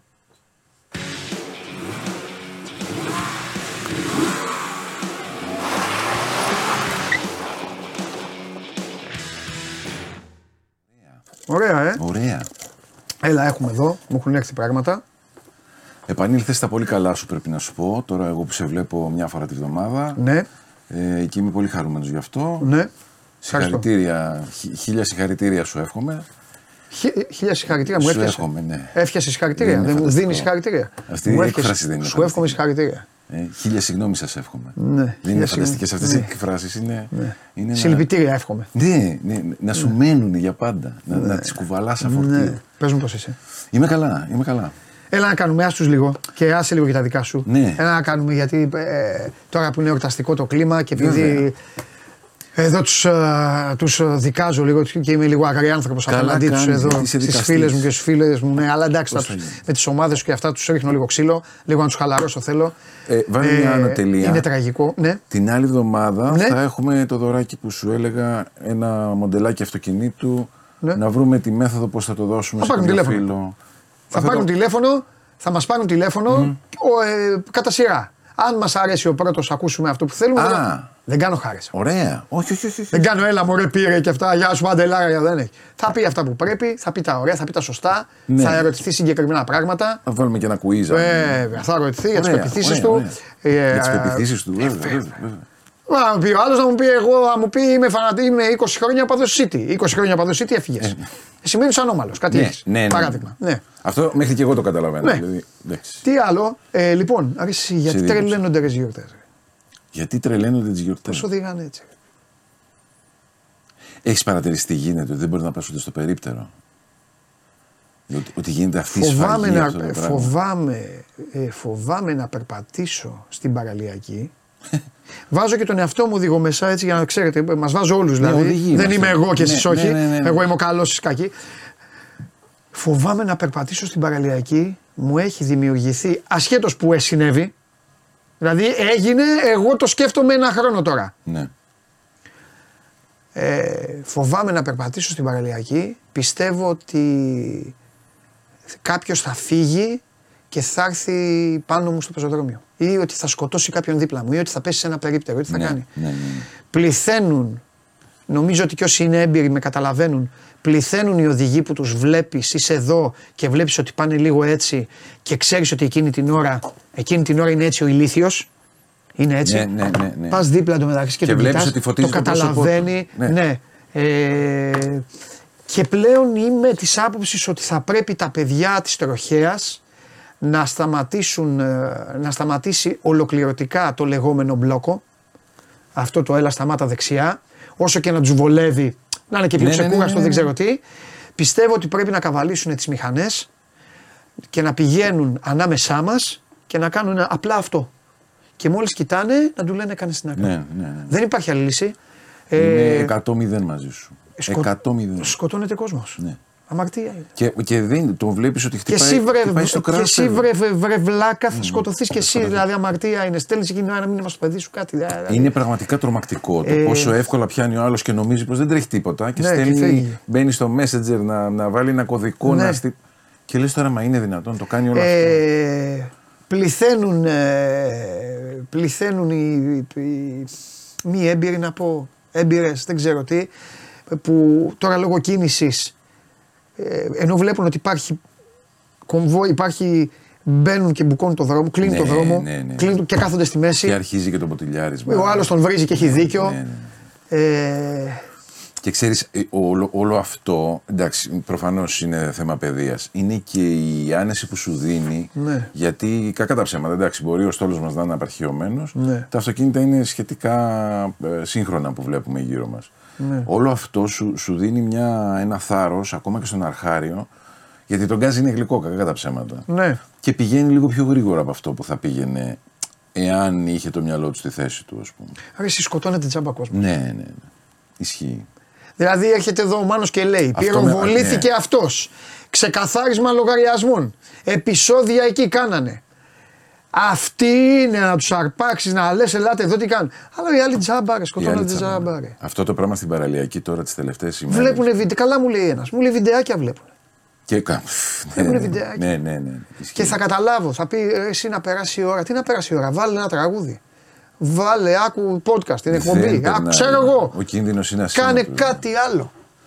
Δεν μπορεί, δεν γίνεται αυτό το πράγμα. Μιλήστε με Bluetooth όσοι έχετε τα αυτοκίνητα, δεν, τα, και, ξέρω, τα τελευταία. Και δεν μπορείς να του το βάλεις και στο μυαλό του αλουνού. Δηλαδή η, η πρώτη αντίδραση του Έλληνα, και δεν το λέω, δεν βγάζω τον εαυτό μου απ' έξω. Όχι, ρε, όλοι. Είναι το τι σε νοιάζει εσένα, ρε παιδί. Πας να, να δώσεις μια συμβουλή. Όλοι. Όχι κακοπροαίρετα, ναι, όμορφα και ευγενικά. Ναι. Και σου λέει και τι σε νοιάζει εσένα. Ναι. Άσε με ήσυχο, θα κάνω ό,τι θέλω. Πρέπει, πρέπει, με, πρέπει όλους. Δεν μπορεί, δηλαδή, εγώ καταλαβαίνω, μου λένε δεν φοράει ζώνη, να θα τον σταματήσουμε. Δίκιο έχεις. Σταμάτα τον πρώτα με το, με το κολοτηλέφωνο. Ναι. Θα σκοτώσει κανένα μπεζόνι, ναι, θα ναι, κάνει ναι, κάτι. Και δες στη ζώνη. Και α τη ζώνη, η ζώνη εντάξει. Είναι, γράψε τα κράνη γιατί θα σκοτωθούν. Το κράνος θα σκοτωθεί ο ίδιος δηλαδή. Μα και αυτό το πράγμα. Και βάζουν το κράνος εδώ, εντάξει. Δηλαδή μιλάμε και για, για άβερελ. Παντελή. Άβερελ. Το βάζει και εδώ. Και να το φοράει το κράνος. Άμα δεις τα περισσότερα κράνη που φοράνε, αυτοί που το φοράνε μόνο και μόνο για να μην φάνε κλίση. Ναι, ναι, ναι, ναι, το κράνος δεν είναι ούτε ναι, για, για κουτουλιές με, ναι, με το παιδί στο σπίτι, για πλάκα. Έχεις δίκιο. Και γίνεται μια κατάσταση η οποία στην αρχή λες είναι κωμωδία, αλλά μετά γίνεται, δράμα, δράμα. γίνεται τραγωδία. Πολύ άσχημα. Έλα όμως, έλα για πάει. Ήθελα να σταματήσω. Μόνο με σένα πάντα πολύ καλά, αυτά, πολύ καλά έκανες. Γιατί μα είναι και το, είναι ναι, ναι, ναι, η ειδικότητά σου, είναι αυτό το πράγμα. Μ' αρέσουν να τα ανοίγουμε. Και αυτά πάντα στις γιορτές τρέλα. Και ειδικά στις ωραίες αυτές γιορτές των Χριστουγέννων, Πρωτοχρονιά, ναι, που είναι ναι, και όλοι εδώ. Γιατί το Πάσχα φεύγουν. Καλά, το Πάσχα έχουμε άλλα. Το επαρχία, έχουμε, ναι, που πηγαίνουν, ποιος θα γυρίσει. Τέλος πάντων, για πες. Λοιπόν, έλα, από... φέρε, δώ, δώσε μας ένα αμάξι, φίλε, με δύο χιλιάρικα. Με δύο χιλιάρικα, ε. Πάρε ζάντα, ε. Καβάλα λάστιχα. Όχι, όχι, υπάρχουν ναι, πολλά με δύο χιλιάρικα, αλλά πρέπει να πάμε κάπου εκεί στη δεκαετία του ογδόντα, ναι, ογδόντα ογδόντα τέσσερα, ναι, εκεί. Κάνα σταρλετάκι, κάνα. Mm. Καλή φάση, ναι, ναι. Θα το. Μπορούμε να το δούμε κι αυτό. Εν πάση περιπτώσει. Πάμε με την επικαιρότητα. Να σου πω ότι ο ναι, Όμιλος Σαρακάκη μόλις παρέδωσε δεκαπέντε πυροσβεστικά οχήματα. Θα το πω, της εταιρείας Toyota στην. στην υπηρεσία τέλος πάντων του ημιτού, για την αυτό, προστασία του ημιτού. Αυτό είναι το κλασικό το γιώτα, απλά είναι φτιαγμένο για τα υπηρεσία. Ναι, είναι το, το, το, το, το, το Χάιλουξ, ειδικά, ναι. ειδικά μετασκευασμένο ναι. για τις ανάγκες της εξυπηρέτησης της πυροσβεστικής, της πυρασφάλειας. Ναι. Γιατί δεν είμαι σίγουρος αν εμπλέκεται η πυροσβεστική υπηρεσία σε αυτό. Είναι για τις ανάγκες της πυρασφάλειας ε, του ημιτού, για το οποίο υπάρχει ένας σύλλογος που ασχολείται επισταμμένα με τη συγκεκριμένη ναι. διαδικασία.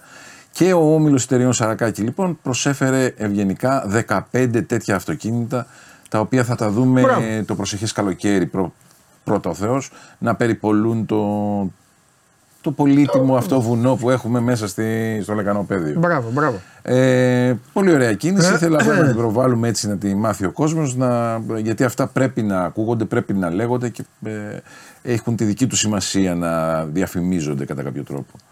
Ε, μετά που σε πάω, μετά σε πάω στο κυκλοφοριακό χάος. Κοίταξε να δεις. Αυτές τις μέρες, επειδή ακόμα και το να πάω εγώ στη Θησέως από εδώ, από τη Συγκρού να πάω στη Θησέως, ε, έχει γίνει λιγάκι ε, βάσανο. Άστιεβεσαι. Βάσανο όμως, δηλαδή Παντελή... Ε, και επίσης το άλλο που δεν θίξαμε, για κάποιο λόγο τώρα δεν ξέρω, εντάξει είναι θέμα πολιτείας, κάνουν έργα σε όλες, σε όλες ναι, τις περιοχές, ναι. εσύ, μέσα στη μέρα. έντεκα ώρα το πρωί κάνουν έργα, κλείνουν τους μισούς δρόμους. Δεν, δεν υπάρχει αυτή η χώρα, δεν είναι δηλαδή. Είναι η χώρα του ό,τι να είναι. Σε κάποια πράγματα είναι ό,τι να είναι. Έλα, πάμε, είναι, είναι ό,τι να είναι στα περισσότερα πράγματα. Ναι, εντάξει, αυτό με τα έργα, αν σου, σου πω ότι έχω έγκυρη πηγή που με έχει διαβεβαιώσει ότι γίνονται ώρες και μέρες εργάσιμες, γιατί αν δεν γίνουν ώρες και μέρες εργάσιμες θα πληρωθούν επιπλέον και οι εργολάβοι δεν θέλουν να δώσουν επιπλέον χρήματα στους εργάτες. Μπράβο, συγχαρητήρια. Ναι. Άξι. Και αυτός είναι ο λόγος για τον οποίο θα δεις α, Δευτέρα πρωί, ας πούμε, να σκαλίζουν το, την έξοδο προς Κηφισιά στο, στο ποτάμι. Το οποίο είναι αδιανόητο, δεν γίνεται σε καμία χώρα του κόσμου. Οι, οι Ιάπωνες έχουν χτίσει σε δεκαπέντε ώρες καινούργια γέφυρα, έχουν γκρεμίσει την παλιά και έχουν χτίσει καινούργια γέφυρα σε δεκαπέντε ώρες. Και εμείς καθόμαστε και κάνουμε. Πριν στην Κίνα κοιμόμασταν και ακούγαμε τις νύχτες μπουμ, μπουμ, μπουμ, μπουμ, μπουμ, και μέχρι να φύγουμε είχε χτιστεί νοσοκομεία. Ναι, ναι, ναι. ναι. Το, το, ναι, ναι, ναι. Το, τη θυμάμαι την περίπτωση. Τη θυμάμαι την περίπτωση. Τέλος πάντων, άστο. Α, αυτό πραγματικά ξέρεις. Εκεί αντιλαμβάνεσαι και πώς σε αντιμετωπίζει και το κράτος. Και εκεί αναπτύσσεις κι εσύ, ναι. ο καθένας με, το δικό του, με τη δική του αντιληπτική ικανότητα, αναπτύσσει τις δικές του άμυνες απέναντι σε αυτή τη διαδικασία. Ναι. Ε, λοιπόν, το, το, για το κυκλοφοριακό ε, μπήκα σε μια διαδικασία να μιλήσω με ορισμένους ανθρώπους που ασχολούνται αρκετά χρόνια με το θέμα. Ναι. Έχουν ένα φάκελο με πολύ ενδιαφέρουσες προτάσεις, οι οποίες δεν αναμένουμε να εισακωστούν τώρα κοντά, αλλά εγώ όφιλα να τις ε, ε, δημοσιεύσω, όφιλα να κάνω την, ε, την πρόταση αυτή, εν πάση περιπτώσει. Ε, έχει ενδιαφέρον να το δει κανείς το θέμα στο Σπορ είκοσι τέσσερα, Μπράβο. στην ε, ενότητα του αυτοκινήτου. Βεβαίως. Γιατί ε, θα δώσω ένα hint, θα έχει ενδιαφέρον να φανταστούμε την Κηφισίας μόνο άνοδο, ας πούμε, και τη Μιχαλακοπούλου μόνο κάθοδο. Το, το, το, το ικανοποιηράς αυτό. Στην αρχή μας φαινόταν παράξενο. Έλεγα εγώ τι είναι αυτό το πράγμα. Και όμως ήταν η κίνηση ΜΑΤ. Που, Έκανε που, την Ιερών Πολυτεχνείου μόνο μέσα, ναι. τη Γρηγορίου Λαμπράκη ναι, μόνο έξω. Ναι, ναι, ναι. Το έκανε και πέτυχε. Αυτό, αυτό μπορεί να είναι μια. Και τη μεραρχία από κάτω ξανά μόνο έξω. Πολύ δυνατή λύση στα χέρια όποιου το αποφασίσει και όποιου πάρει την ε, πολιτική ευθύνη, κοινωνική ευθύνη. Και χαρά, μια συνήθεια είναι. Πρώτος μήνας είναι δύσκολος. Και εγώ έτσι νομίζω. Εντάξει, και στην αρχή η αλήθεια είναι ότι παίχτηκε και λίγο κομμωδία. Άμα ξέρεις πράγματα, μονοδρόμησαν δρόμους, ναι, έκαναν αυτά. Ναι, ναι, ναι. Στην αρχή σου την, την ακούσα. Ναι, όχι, ήσουν άλλο η συνήθεια και έβλεπες. Και ε, μετά το μαθαίνεις. Παντελή, το μαθαίνεις, πολύ λογικό. Το πολύ λογικό. Αν δεν κάνω λάθος, στην Ιρλανδία μέσα σε ένα βράδυ άλλαξε mm. ο νόμος mm. από την οδήγηση mm. στα δεξιά του δρόμου και πήγανε στα mm. αριστερά. Yeah, right. Σε ένα βράδυ. Δηλαδή όλα γίνονται. Ό,τι είναι για καλό, άσε να συνηθίζει αυτό, ο άνθρωπος. Αυτό, τι να κάνουμε. Πάντως έχει πάρα πολύ ενδιαφέρον. Ναι. Εγώ το αντιμετώπισα πολύ. Μπήκα στη διαδικασία να το επεξεργαστώ λίγο και μου έκανε πολύ μεγάλη εντύπωση ότι μια τέτοια αλλαγή ενδεχομένως να έφερνε καλύτερη ροή στην κυκλοφορία, ναι. λιγότερο εκνευρισμό στον δρόμο και μεγάλες αλλαγές στην καθημερινότητά μου. Και τα φιλαράκια μου στη Θεσσαλονίκη έχουν θέμα. Τώρα θα πάω το Φλεβάρι να τους δω. Θα το flyover έχουν θέμα ναι. εκεί με το μετρό. Εκεί γίνεται κόλαση στη Θεσσαλονίκη. Ναι, ναι, ναι. Έτσι κι αλλιώς γίνονταν κόλαση Έτσι, στη ναι. Θεσσαλονίκη. Δύο, δύο δρόμοι. Κόλαση. Κόλαση. Τα παιδιά δηλαδή ταλαιπωρούνται πάρα πολύ εκεί πάνω. Τι να πεις. Έτσι είναι η χώρα. Ναι. ναι. Αλλιώς πήγαινε σε ένα χωριό. Την ξεπεράσαμε. Από Γνάρης και στη Θεία ναι. να, να παίξω με τα αυγά. Σου δίνει και δύο αυγά, παίρνεις και από το φούρνο ένα ψωμί. Και είσαι μια χαρά. Λάκια. εκατό χρονών. Ναι. Α, έλα εδώ τώρα στη ζούγκλα και κόρναρε. Για να στρίψεις, να βγάλεις αλάρμ, να πας στο φαρμακείο. Και όσο θα είσαι στο φαρμακείο, για κάτι που χρειάζεσαι, θα ακούσεις απ' έξω να σου λένε. Καντήλια, ναι, ναι. ναι. ναι. Που και εσύ θα έχεις παρκάρει παράνομα, ας πούμε, δηλαδή δικαιολογημένα και τα Μα, καντήλια σου, και εσύ δε φταίς, και ο άλλος δε φταίει, και γίνεται ένα. Ο ορισμός του φαύλου κύκλου. Ναι, γιατί, αυτό, αυτό, αυτό είναι ένα-ένα. Μπράβο. Πάει, πάει, πάει. Λοιπόν. Νούμερο τρία σου ναι, έχω. Ε, τι σου έχω. Α, ναι. Ηλεκτρικό αυτοκίνητο έφτασε στο Βόρειο Πόλο. Στοπ. Πάρα πολύ πούλησε, πάγωσε κοιμούς. Ψάχνεις ρεύμα. Ψάχνεις ρεύμα στα εγκλού. Τι απατεώνας είσαι, τι έχεις φτιάξει βόμα, μα ξέρω, το θέλω όμως, ένα ξέρεις. Αυτό είναι το Nissan Ariya. Το παίρνω αύριο. Κάποιες τροποποιήσεις, βλέπεις, έχει τεράστια. Αυτά θέλω. Ζαντολάστιχα. Αυτά θέλω. Τα λάστιχα είναι όσο οι άνθρωποι. Βλέπεις εδώ που είναι γονατιστή. Ναι, ναι, πραγματικά. Και ένα άλλο πολύ ενδιαφέρον, μια πολύ ενδιαφέρουσα λεπτομέρεια στη φωτογραφία, στην επόμενη φωτογραφία που το δείχνει τρία τέταρτα το αυτοκίνητο. Εδώ είναι αγκαλιά με την μπίλια που σηματοδοτεί το Βόρειο Πόλο. Είναι ακριβώς στο Βόρειο Πόλο τοποθετημένη η μπίλια αυτή, η γυάλινη.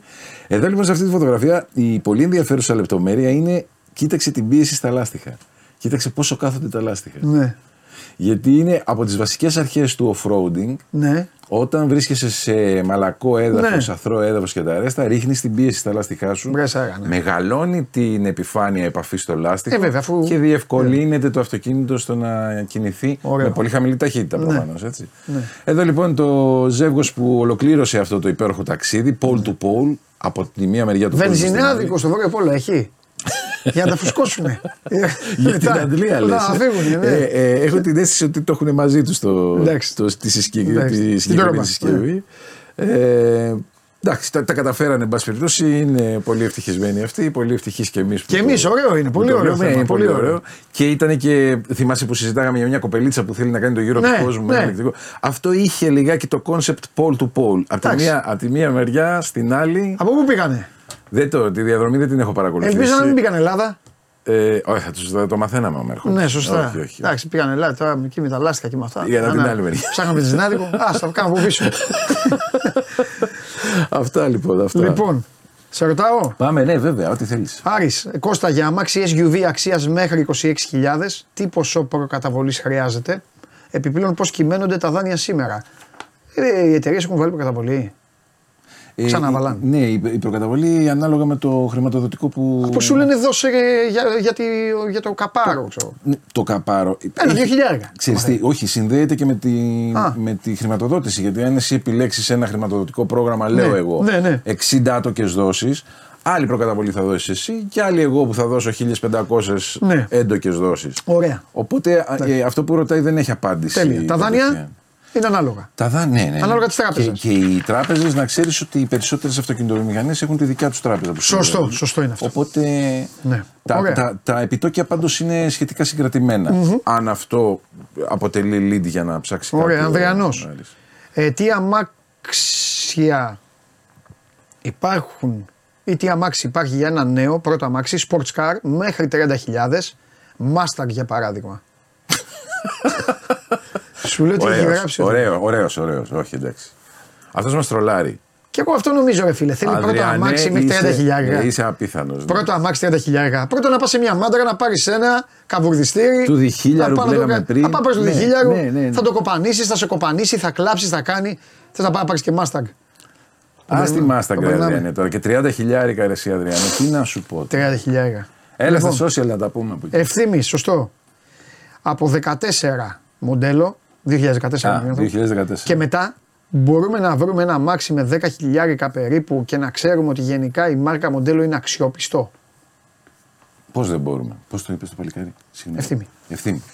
Βεβαίως και μπορούμε, ρε εσύ Ευθύμη, πώς δεν μπορούμε. Μέχρι δεκαέξι χιλιάρικα, πόσο είπες? δέκα. Μέχρι δέκα. Βεβαίως Ευθύμη. Εντάξει, το παιδί είναι λογικό. Θέλει, θέλει. δέκα σου είναι λέει, πάρα πολύ μικρό. Σου δίνει μια εννιαετία, ναι. εντάξει, είναι, αλλά εντάξει, αυτά έχει ο άνθρωπος. Είναι πάρα πολύ μικρό το ποσό. Αλλά πάντα υπάρχουν, υπάρχουν περιπτώσεις που μπορεί να βρεις και να είναι. Κοιτάς κατά βάση προς Ιαπωνία μεριά, κλειδώνεις δηλαδή με κάποιο τρόπο το θέμα της αξιοπιστίας. και από εκεί και πέρα ένας καλός έλεγχος πριν από την αγορά να σου εξασφαλίσει ότι αυτό που πήρες δεν θα κινείται σαν κάβουρας ή δεν, έχει, δεν του έχουν βάλει μια τσίχλα για να σταματήσουν τη διαρροή από τα λάδια. Σωστό. Όλα τα άλλα. Ωραία. Τα παλεύουμε. Και τώρα βοήθαμε εδώ στο Άρη, το, όπως το, το, το έχει κάνει copy-paste, το έχει κάνει ο Μάνος δηλαδή. Αυτή. Λοιπόν, Suzuki Swift δύο χιλιάδες δεκατέσσερα με κινητήρα ναι. DualJet. DualJet, ε. Ναι. Mm. Πρώτον, τι ακριβώς είναι. Και δεύτερον, εντάξει ρωτάει ο άνθρωπος, άμα ξέρει. Σωστό, σωστό. Και δεύτερον, αν αξίζει με ογδόντα πέντε χιλιάδες χιλιόμετρα στα οκτώ χιλιάδες. Το έχει βρει αυτός. Με οκτώ χιλιάδες χιλιάρικάκια, ογδόντα πέντε πάνω τα χιλιόμετρα και ρωτάει και τι είναι κιόλας. Προφανώς θα ρωτάει για τον DualJet τι είναι. Το Suzuki Swift είναι. Ναι, το ογδόντα πέντε χιλιάδες χιλιόμετρα είναι πολύ ωραίο νούμero, πολύ δελεαστικό. Για τα οκτώ χιλιάδες. Εμένα μου ανοίγει και ένα λαμπάκι βέβαια, ότι ναι. θέλει και λίγο ψάξιμο. Ναι. Γιατί ογδόντα πέντε χιλιάδες χιλιόμετρα σε αυτοκίνητο δεκαετίας σημαίνει ότι το αυτοκίνητο δεν, δεν το κουνούσαν και πολύ. Ναι. Και μιλάμε για Suzuki Swift που είναι αυτοκίνητο πόλης, δεν μπορείς να μην το κουνήσεις και πολύ. Δηλαδή, το παίρνεις για να πας. Μπράβο, δεν το πήρε ο άλλος για να το έχει να το βλέπει. Ναι. Άρα ας ελεγχθεί εκτενώς το αν ισχύει το ογδόντα πέντε. Ναι. Τα οκτώ χιλιάδες είναι πολύ καλή τιμή. Ναι. Πρέπει όμως για να δώσεις αυτά τα λεφτά για το Suzuki Swift του δύο χιλιάδες δεκατέσσερα πρέπει το αυτοκίνητο να είναι άριστο. Τα ογδόντα πέντε χιλιάδες χιλιόμετρα να είναι αληθινά και οι φθορές που έχει το αυτοκίνητο να είναι της τάξης των ογδόντα πέντε χιλιάδες χιλιόμετρων. Okay. Το DualJet που ρωτάει τώρα ο φίλος, η Suzuki είχε μια στρατηγική συνεργασία με τη Fiat. Ναι. Και για πολλά χρόνια υπήρχε ανταλλαγή προϊόντων μεταξύ τους. Mm-hmm. Η Suzuki έδινε κάποια μοντέλα, έτοιμα αυτοκίνητα στην Fiat, κάναν ένα rebadge. Και ενώ η Fiat ας πούμε το έλεγε Σέντιτσι, η Suzuki το έλεγε ες εξ φορ, mm. αλλά στην πραγματικότητα ήταν ένα αυτοκίνητο που ήταν από την κοινοπραξία τους. Έβαζε ο ένας το, το αμάξωμα, ο άλλος τον κινητήρα. Μάλιστα. Τα παντρεύανε, Τα παντρεύανε. και πήγαν, πηγαίναμε μπροστά. Ο DualJet λοιπόν είναι ιταλικής προέλευσης κινητήρας, έχει πάρα πάρα πάρα πολύ καλά χαρακτηριστικά. Ε, Νομίζω πως είναι βενζίνης ο DualJet και δεν είναι diesel. Εάν κάνω λάθος, ζητώ συγγνώμη. Ε, Όχι, γιατί, έχει τη σημασία του γιατί ο diesel ήταν ε, πολυβραβευμένος εκείνης της, ε, εκείνης της γενιάς. Αν δηλαδή μιλάμε για αυτοκίνητο diesel ε, με τα τσαρούχια. Συγκλονιστικός. Όπως πάντα. Κάνω ό,τι μπορώ, Παντελή μου. Καλά Χριστούγεννα. Και το προκαλείς εσύ να ξέρεις. Εντάξει. Περνάω υπέροχα μαζί σου. Ε, θα τα πούμε την άλλη εβδομάδα. Καλά, θα, καλά θα είσαι. Χριστούγεννα, ναι, ναι, ναι, θα είμαι τέλει. Και θα. Όπως σου είπα. Θα είναι μετά. Θα θα με το, και... Άμα την επιστροφή μας κιόλας. Και θα, το μοντελάκι να δώσουμε σε ευθύνη. Πάλι να δώσουμε και δώρο εορταστικό. Μπράβο. Ευχαριστώ πολύ. Εγώ. Ευχαριστώ Κώστα μου. Ευχαριστώ πολύ. Να σε καλά. Αυτός είναι ο Κώστας Μποϊδάνης και μετά από τον άνθρωπο τον οποίο σας προσφέρει με ασφάλεια, σιγουριά και εμπειρία το πώς θα πάρετε ένα αυτοκίνητο. Και ποιο αυτοκίνητο θα πάρετε, τώρα έρχεται ο άνθρωπος ο οποίος θα σας προσφέρει και όλα αυτά που χρειάζεστε για να πάρετε το αυτοκίνητο. Πάμε!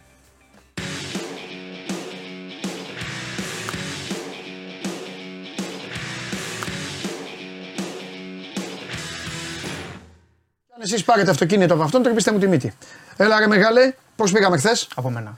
Δεν είσαι, σου έχω πει δεν θα απαντάς. Μα δεν μπορώ, με προκαλείς. Δεν είναι κατάσταση αυτή.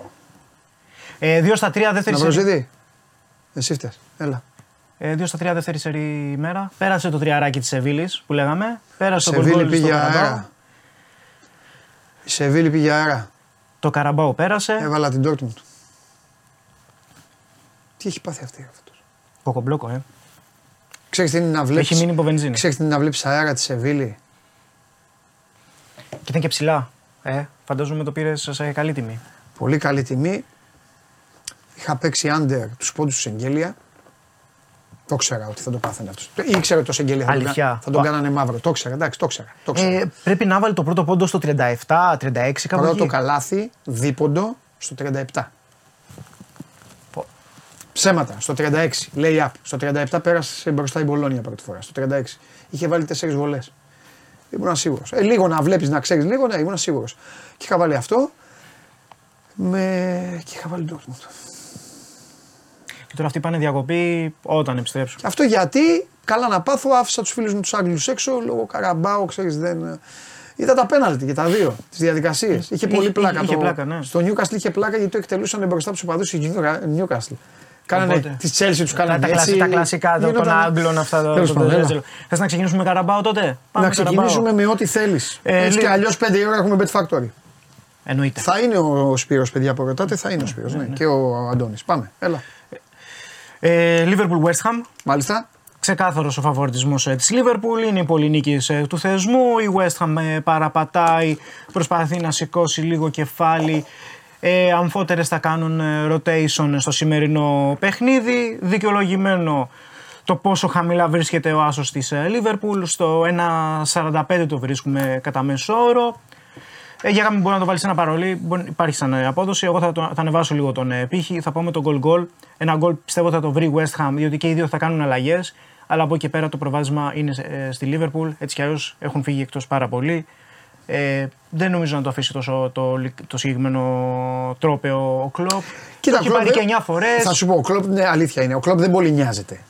Μια ναι. φορά που νοιάστηκε κανονικά, τα, yeah, πήρε, τα πήρε τα αυτά, ναι, τα πήρε ναι, μαζί. Ναι, ναι, ναι. Ε, δεν πολύ νοιάζεται. Α, ε, κάνει αλλαγές, αν του το βγάλει ο δρόμος όμως, μετά το πηγαίνει. Mm. Και να θυμίσω ότι μετά πάνε ημιτελικό. Πάει, πάει μητελικό μετά, περνάνε μητελικό. Και είναι και η διοργάνωση που τελειώνει πολύ πιο σύντομα, δεν είναι όπως το κύπελο. Ναι. Δηλαδή στο κύπελο ναι. πολλές φορές καταλαβαίνουμε ναι. τις διαδικασίες. Και θα πω και κάτι, επειδή το, το έθιξα, ψιλοστενοχωρήθηκα. Τέλος πάντων. Έχει σημασία, ε, ε, στενοχωρήθηκα. Ε, ήθελα να την περάσει η Newcastle της Chelsea και στο τέλος θα ήθελα να το πάρει το Carabao Cup η Newcastle. Γιατί έχει πετάξει έξω τις δύο Manchester. Κατάλαβες, πετάς ναι. έξω τις δύο Manchester. Ε, τις δύο, συγγνώμη, ομάδες του Manchester. Ε, ναι, καλά τις είπα, τις δύο ναι, Manchester. Ναι, ναι, λοιπόν, θα πέταγες έξω και τη Chelsea, εντάξει, άντε πάρ' το. Ε, ναι, πάρ' το, και για την προσπάθεια ναι, που έχει καλό, κάνει ναι. για αυτά. Αλλά... Και στην Ευρώπη είναι κρίμα που έμεινε η Newcastle. Ήταν καλή Εσύ, προσπάθεια. Είναι όμιλος αλλά... τέτοιο, ναι. Ε, αυτά από το, από το, από το Λικά, άσο και γκολ γκολ στο δύο εξήντα το βρίσκουμε αυτό, στο Liverpool West Ham και πάμε Ισπανία, στο Villarreal Celta. Ε, α, Εδώ θέλω να σε ρωτήσω κάτι, θα το πω και στο Bet Factory. Okay. Ε, το μάτσα αυτό, γιατί είναι τόσο ψηλά η, η Villarreal? Λόγω έδρας, αλλά εγώ διαφωνώ. Δηλαδή είναι, είναι, φαβο, είναι φαβορή η Villarreal. Αλλά είναι πολύ ψηλά. Ναι. Θα έπρεπε να είναι... Πιο χαμηλά, είναι τόσο χάλια για τη Θέλτα. Δηλαδή, ε, είναι τόσο, τόσο μπορεί να την κοντράρει τόσο πολύ η Θέλτα. Ε, στα... Δηλαδή, το άσο χ το θεωρώ δώρο. Πώς να σου πω, άσο χ με κάτι. Εγώ το πάω, χ, εγώ το πάω χ δύο και, και κάτι. Χ δύο. Ναι, χ δύο Α, και κάτι. Δεν βλέπεις Villarreal. Δεν βλέπω η Villarreal γιατί βγάζει πολύ κούραση κτλ. Okay, έχει καλή εντάξει. έδρα. Ναι. Αλλά. Ναι. Βγήκαν και στηρίξαν λίγο και τον Μπενίτεθ. Ναι. Νομίζω μπορεί να τους βοηθήσει αυτό το πράγμα. Κερδίσανε και τη Γρανάδα το Σαββατοκύριακο. Καλή έδρα το Θεράμικα, από τις καλές έδρες. Ναι, ναι, ναι. Αλλά ναι, επειδή ναι. είναι κάπως ταλαιπωρημένη, κουρασμένη, η Villarreal δεν θα πήγαινε. Okay, το εντάξει, στο χ δύο ναι. και over ενάμισι. Όχι, okay, κατανοητό. Και Bilbao Las Palmas, εδώ και πέρα εννοείται. Πλάκωσαμε τον Τσόλο. Ενώ στο Βαλβέρδε κάνανε τρομερό μάτς κόντρα στον Τσόλο. Εννοείται, Las Palmas έχει κάποιες σημαντικές απουσίες στο δημιουργικό κομμάτι. Δύσκολα θα παίξει μπάλα σήμερα στη χώρα των Βάσκων. Στο Λάκο. Στο Λάκο των Λεόντων. Σίγουρα. Ε, ανεβάζουμε λίγο τον πύχη γιατί και εδώ είναι χαμηλός ο άσος της Bilbao. Πάμε με το άσο και under τρία κόμμα πέντε, το οποίο το βρίσκουμε περίπου στο δύο δέκα. Οπότε αυτά τα τρία για σήμερα. Villarreal, Celta, χ δύο και over ενάμισι. Αθλητική Bilbao Las Palmas άσο και under τρία κόμμα πέντε και Liverpool West Ham άσο και goal goal. Ωραία, εσύ προτείνεις αυτά, ο Χωριανόπουλος θα παίξει άλλα. Ε, μεγάλο στοιχήμα, στοιχηματακές. Πρέπει να τον ακούμε, πιστεύεις? Όχι, εγώ δεν ακούω. Ωραία. Δεν ακούς τι λέει. Ε, Άμα ε, άκουγες αυτά που έλεγε εδώ. Βέβαια είστε, ε, ε, ταιριάζεται στο πρωτάθλημα Ελλάδας. Εσύ το έχεις κάνει πρόβλεψη. Mm. Αυτός το λέει έτσι κι αλλιώς. Αυτός το λέει έτσι κι αλλιώς. Ε, ναι. Φιλιά. Γεια σου, Ντενίς μου. Λοιπόν, αυτός είναι ο Ντενίς Μάρκο, παραγωγός και αρχισυντάκτης των Pet Factory. Θα τον σέβεστε. Απλά εκεί δεν λέει, τα λέμε εμείς. Γιατί άμα τον αφήναμε να πει και εκεί, θα γινόταν χαμός. Και τώρα πάρτε μια ανάσα, οπλιστείτε με δύναμη, με υπομονή, με κουράγιο και έρχεται αυτός ο οποίος μας αλλάζει τη ζωή. Κατέβασε το νέο app τους Σπορ είκοσι τέσσερα και διάλεξε τι θα δεις. Με το MySport είκοσι τέσσερα φτιάξε τη δική σου homepage επιλέγοντας ομάδες, αθλητές και διοργανώσεις. Ειδοποιήσεις για ό,τι συμβαίνει για την ομάδα σου.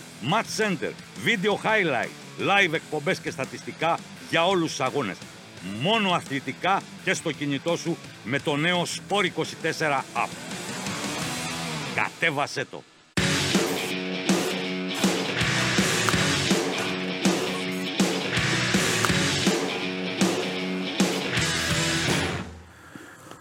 Εδώ είναι. Τι γίνεται? Καλά. Ε, για να μην, ε, για να μην, ε, για να μην σε στενοχωρώ στο τέλος, ναι. Θα το ξεκινήσω σήμερα. Mm. Τι έγινε στο μπάσκετ? Ε, έγινε ότι έχουμε μια δύσκολη κατάσταση. Ναι. Έχ, κοίτα, εντάξει. Έχει ζω... Θα σου πω πώς το βλέπω εγώ μετά από πολύ λίγα που ξέρω ότι δεν έχει. Δεν ε, βλέπω σημείο να. Πλην των προπονητών. Ναι. Πλην των προπονητών. Mm. Όλοι οι άλλοι λίγα ξέρουν. Ναι, αυτό λέω. Ξέρουμε. Εντάξει, εγώ δεν βλέπω, αυτή Πάμε. τη στιγμή όπως παίζει η ομάδα δεν βλέπω ένα σημείο αναφοράς ε, επιθετικό. Ε, και τι εννοώ, δεν εννοώ κάποιον εύστοχο να τα βάζει. Ε, κάποιον που ξέρεις ότι θα, θα πάρει την ευθύνη και mm. θα βασιστείς πάνω σου όταν, δυσκολε... πάνω του όταν δυσκολέψει το πράγμα. Αυτή τη στιγμή. Αυτό, αυτό είναι το μεγάλο ζήτημα και δημιουργείται ένας εκνευρισμός. Εντάξει, δεν έχει τελειώσει η σεζόν όμως από τώρα. Όχι, και έχουμε δει και πολλά παραδείγματα. Έχουμε δει πολλά παραδείγματα ομάδων που βρέθηκαν σε τέτοιες καταστάσεις και mm. πήγανε πολύ καλά μετά. Mm. Οπότε. Ε, ψυχραιμία. Okay. Ε, αυτό βλέπω εγώ τώρα. Ναι. Εσύ, άμα θες κάτι παραπάνω, φαντάζομαι ότι το έχεις συζητήσει κιόλας. Όχι, όχι, τα είπα και προηγουμένως. Ε, συμφωνώ κι εγώ. Ναι. Μία θέλει. Τα λάθη γίνονται καλοκαίρι. Δεν γίνονται ποτέ μέσα ναι. στη σεζόν. Αλλά διορθώνονται κιόλας. Είναι μια ομάδα η οποία εντάξει, έχει, έχει κόσμο, έχει πολύ καλό προπονητή. Τον στηρίζει ο κόσμος τον προπονητή. Είναι σημαντικό αυτό για τον Ολυμπιακό. Δηλαδή να υπάρχει, κατάλαβες, ότι υπάρχει εμπιστοσύνη. Ε, ε, στο, στο δηλαδή ότι πάνε και... στο γήπεδο και πάνε καλά. Μα, όταν έχεις δει κάποια πράγματα από κάποιον άνθρωπο. Ισχύει για όλες τις ομάδες. Αν δεν είναι καλό το κλίμα, μετά είναι ισοστρέφεια. Ξέρεις κάτι, όταν έχεις δει κάποια πράγματα, ναι. έργο, πράγματα που έχουν αποδειχθεί καλά κτλ. Ναι. Όταν έρθει στραβή, για τον αθλητισμό έρχεται και στραβή. Ναι. Στηρίζεις για να διορθωθεί. Έτσι Ωραία. πάει η φάση. Τώρα τα υπόλοιπα στην πίστα. Για λέγε. Εννοείται. Πάμε. Λοιπόν, πάμε. Γιατί σου φέρνω κι εγώ, είχαμε υπουργικό συμβούλιο πριν ε, λίγο. Είχαμε την εισήγηση του κ. Μητσοτάκη. Ε, ένα από τα πράγματα που συζητήθηκαν σήμερα, συζητήθηκε το θέμα. Να σου ξεκινήσω από τα άλλα πριν πάω στα αποδικά. Ότι το νομοσχέδιο για τα μη κρατικά ΕΗ, το οποίο θα είναι μια πολύ μεγάλη. Δεν είναι τώρα να το κάνουμε εδώ, είναι μια πολύ μεγάλη κουβέντα που θα ανοίξει από εδώ και στο εξής. Ε, μεταρρυθμίσεις στην υγεία και στα οπαδικά. Αναφέρθηκε στην οπαδική βία ο κ. Μητσοτάκης. Ε, επειδή το πέρασες λίγο μέτρα... έτσι, όταν θα έχεις περισσότερα. Για το μη κρατικά. Όχι, δεν με ενδιαφέρει. Ε, δεν με ενδιαφέρει. Ναι. Ας, το μεταρρυθμίσεις στην υγεία. Ναι, ναι, εντάξει. Από εκεί θα, θα έρθουμε και πιο ειδικευμένα. Ναι, γιατί ναι. τώρα ήταν και μια ναι, εξήγηση ναι. του κ. Μητσοτάκη ξέρουμε, ναι. και αυτά που προχωράνε πιο γρήγορα. Ας πούμε τώρα. Ε, σήμερα έχουμε. Δε, πόσο έχουμε σήμερα? είκοσι. Ναι. Ε, έρχεται και η συνάντηση με τον ΠΑΕ με τους ε, υπουργούς. Ναι. Ε, θα γίνει και αυτό. Ναι, αλλά ναι. να πω λίγο τι είπε ο κύριος ε, Μητσοτάκης. Ναι. Εντάξει, αναφέρθηκε ξανά ε, στις κάμερες. Δεν έχει νόημα να την κάνουμε αυτή την κουβέντα. Είναι η γνωστή κουβέντα. Οι κάμερες ναι. στα γήπεδα είναι πάρα πολλά χρόνια. Καλυμμένες, μια χαρά, δεν δείχνουν τίποτα. Όλα οκ. Okay. Ε, ανα... Κρατάω δύο σημεία. Το ένα είναι ότι έκανε και ειδική αναφορά σε αυτό που έχουμε πει ότι η κυβέρνηση θα μπορεί να κρίνει. Ε, κατά περίπτωση περί των κεκλεισμένων ε, και ότι θα είναι αυτοματοποιημένες οι ποινές. Ρίγνο κροτίδα σημαίνει κατευθείαν αυτό, ούτε να το συζητήσουμε ούτε δικαστήρια ούτε θα είναι αυτό, άρα αυτό το είπε και ο ίδιος και κρατώ την, τα εισιτήρια είπε και μετά εξειδίκευσε και ο Υπουργός Ψηφιακής Διακυβέρνησης mm-hmm. που θα είναι και αυτός στη συνάντηση mm-hmm. με τις ΠΑΕ mm-hmm. μαζί με τον κύριο Οικονόμου και τον κύριο Βρούτσι mm-hmm. ότι στο εξής τα εισιτήρια θα, θα γίνεται ταυτοποίηση του προσώπου που είναι να πάρει εισιτήριο μέσω Gov. Πώς κάνουμε για να βγάλουμε ένα έγγραφο? Θα μπαίνω πρώτα εκεί, θα κάνω ταυτοποίηση ποιος είμαι, θα παίρνω το εισιτήριο μετά και θα το φορτώνω σε app στο κινητό. Και μετά θα πηγαίνω στο γήπεδο με το κινητό για να περνάω. Αυτό εξυπηρετεί πρώτον την ταυτοποίηση. Πάμε και στα προβλήματα που βλέπω εγώ. Εξυπηρετεί πρώτον την ταυτοποίηση του προσώπου και δεύτερον ότι θέλει. Είναι κάτι που έχει ζητήσει η αστυνομία ότι δεν θέλουμε εμείς να κάνουμε την ταυτοποίηση στα γήπεδα. Να έχει κάθε γήπεδο διακόσιους τριακόσιους αστυνομικούς να, κάνουν, να κοιτάνε ποιος μπαίνει, ποιος δεν μπαίνει. Καλό ακούγεται με το app και όλο αυτό, αλλά νομίζω ότι, νομίζω ότι αυτοί που το σκέφτονται μπορεί να μην έχουν πάει γήπεδο ή να πηγαίνουν μόνο στα επίσημα ή στις σουίτες. Μετά θα μπουν κάτι παιδιά, κάτι παλικαράκια εκεί, κάτι κοπέλες που πάνε security, τους κάνουν ένα έτσι, έτσι, φλακ. Ναι, Και πέρα και μπαίνουν. Ε, ναι, αυτό λέω. Ότι οκ, okay, καλό είναι, αλλά το γκοβ δεν είναι. Αν δεν έχεις λύσει τα βασικά προβλήματα του πώς μπαίνουμε στα γήπεδα ή ποιοι πάνε να μπουν στο γήπεδο. Ναι. Δηλαδή, από τη στιγμή που κάποιος πάει να μπει, ναι. αυτοί θεωρούν ότι θα το λύσουν με την ταυτοπροσωπία. Ναι. Επίσης υπάρχουν δηλαδή, άνθρωποι πάνε, θα πάνε... που δεν έχουν καλή σχέση, είναι πιο μεγάλοι. Δεν έχουν καλή σχέση ναι. με το. Ε, ή επίσης θεωρούν μάλλον ότι αν κάποιος είναι σεσημασμένος για διάφορα, θα πάει να ταυτοποιηθεί. Δηλαδή, θα πάει και αντί να πάει στο γήπεδο, θα πάει φυλακή. Ναι. Τέλος πάντων. Την εφαρμογή, mm. εγώ σου λέω ότι ανακοίνωσε ο κύριος Μητσοτάκης, το ακούμε. Παιδιά από το εξωτερικό που έρχονται. Ναι, θα δούμε πώς θα γίνει. Ναι. Να δούμε την εφαρμογή και πώς θα παρακολουθηθεί. Κάποιοι παίρνουν, κάποιοι παίρνουν ομαδικά εισιτήρια από τις ομάδες. Ναι, οι λεπτομέρειες. Υπάρχουν... Εγώ δεν έρχομαι εδώ με τις λεπτομέρειες, να... δεν τις γνωρίζω, όχι, γιατί θα, απλά... γίνουν, θα γίνει και εξειδίκευση. Μα ούτε ο κύριος Μητσοτάκης ξέρει. Σίγουρα. Ε, ε, οι άνθρωποι των γηπέδων τους ξέρουμε. Ναι, και επίσης δεν ξέρουμε πώς θα εφαρμοστεί αυτό που λένε. Ναι. Την ταυτοποίηση με τον κοβ, με το app, το κινητό και να πηγαίνω να μπαίνω με το κινητό. Δεν είναι εύκολο. Ναι. Δεν είναι εύκολο. Το λέω με, με όλη την, την καλή διάθεση. Δεν το λέω για να πουλήσω πνεύμα. Γιατί γίνεται μια προσπάθεια. Οπότε όταν γίνεται μια ναι, προσπάθεια, προσπάθεια δεν ναι. μπορεί να κάνεις, να, να κάνεις τον εξυπνάκια. Αλλά δεν είναι. Το γήπεδο, θα το πω πιο απλά. Το γήπεδο δεν είναι συναυλία της Ναναμούσχουρη. Ναι, εντάξει. Δεν, δεν okay. είναι συναυλία. Και, και ξανά... Έλα, έκανα κράτηση, πάω με το τηλέφωνό μου. Και θα κλακ, κατά. Δεν είναι καν ο τελικός του Champions League. Γιατί θα το πούνε αυτό. Αυτό θα σου πούνε μετά. Θα σου πούνε το Καραϊσκάκης φιλοξένησε ναι, αυτό. Ναι, ναι. αυτό. Δεν είναι έτσι το γήπεδο. Δεν είναι όλη η χώρα έτσι. Δημιουργείται κόλαση. Θέλουν να πάνε οι Ολυμπιακοί Παναθηναϊκοί βράδυ καθημερινής να δουν Ευρωλίγκα. Γίνεται, τελειώνουν τη δουλειά τους τελευταία στιγμή. Κλείνουν τα μαγαζιά, ναι, ναι. φεύγουν. Γίνεται κόλαση, είναι κλειστοί οι δρόμοι. Γίνεται ένα χωνί. Αρχίζουν και φωνάζουν. Άνοιξε, α, εδώ, εκεί. Καλά, υπάρχουν κάποια μάθει, παιδιά τα, τα οποία δει. Τρέμουν. Δεν μιλάω για εργολομένους. Μιλάω για τους νορμάλ άνθρωπους που πάνε εκεί και τους βάζεις και γίνεται ουρά. Αυτά. Αυτό σου είπα, σου είπα και στην αρχή. Δεν είναι ότι ευκολάκι αν, αυτό. Αν, ότι πρέπει να έχεις ζήσει και αυτό ναι. πριν αποφασίσεις αυτό λέω. Ότι τι Άξι. Γίνεται. Όχι Α. να έχεις πάει μόνος στη σουίτα, αυτό λέω εγώ. Ναι. Ή στο, στα επίσημα. Μακάρι, στα επίσημα είναι μια χαρά. Ρε, μακάρι θα, να γίνει θα, το καλύτερο δυνατό. Κοίτα, μακάρι. Για να μην κορυδευόμαστε, απλά... το πρώτο που πρέπει να διασφαλίσουν είναι ότι αν κάποιος ναι. είναι σεσημασμένος για κάτι, έχει θέματα κτλ., ότι δεν θα πλησιάσει το γήπεδο. Πρώτον. Και μετά βλέπουμε. Ας ξεκινήσουν από αυτό, αυτό και μετά ό,τι γκοβ θέλουν να μπούμε να και παίζουμε. Και νομίζω, νομίζω ότι, ότι πολύ απλά με την παρούσα λειτουργία ονομαστικά κάρτα μέλους που το έχουν βάλει οι ομάδες το, το, παίρνουν... το, το, το ξανά ο κ. Μητσοτάκης, το Λέσχες και τα λοιπά, γι' αυτό δεν το ανέφερα. Ναι, γιατί... με όλα αυτά που κάνουν, αυτό το κάνουν και οι ομάδες, αλλά οκ. Okay. Και αυτό είναι ένας, μια μέθοδος που σε γνωρίζει. Ναι. Ε, με άμκα και με όλα αυτά που υπάρχει η λειτουργία δεν ήταν τόσο, τόσο κακή. Το κακό είναι ότι δεν λειτουργούν τις κάμερες. Α, ναι. Αυτό είναι.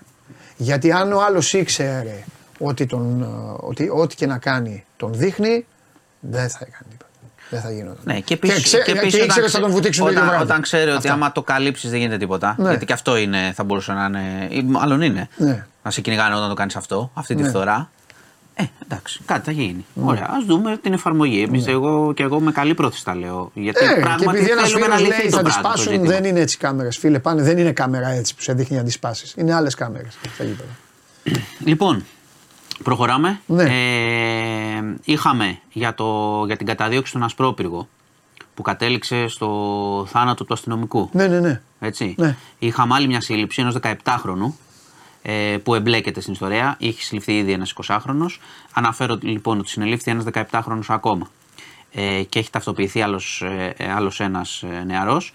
Ο δεκαεπτάχρονος αυτός να αναφέρω ότι είχε μπλεξίματα και το είκοσι ένα ε, και παραβίασε όλους τους όρους χωρίς κανείς να τον τσεκάρει. Οι γνωστοί όροι, περιοριστικοί κτλ. Που βγαίνουν ε, όταν μπλέξει κάπου, να πάω στο αστυνομικό τμήμα, ξέρω εγώ. Αυτό που λέγαμε χθες.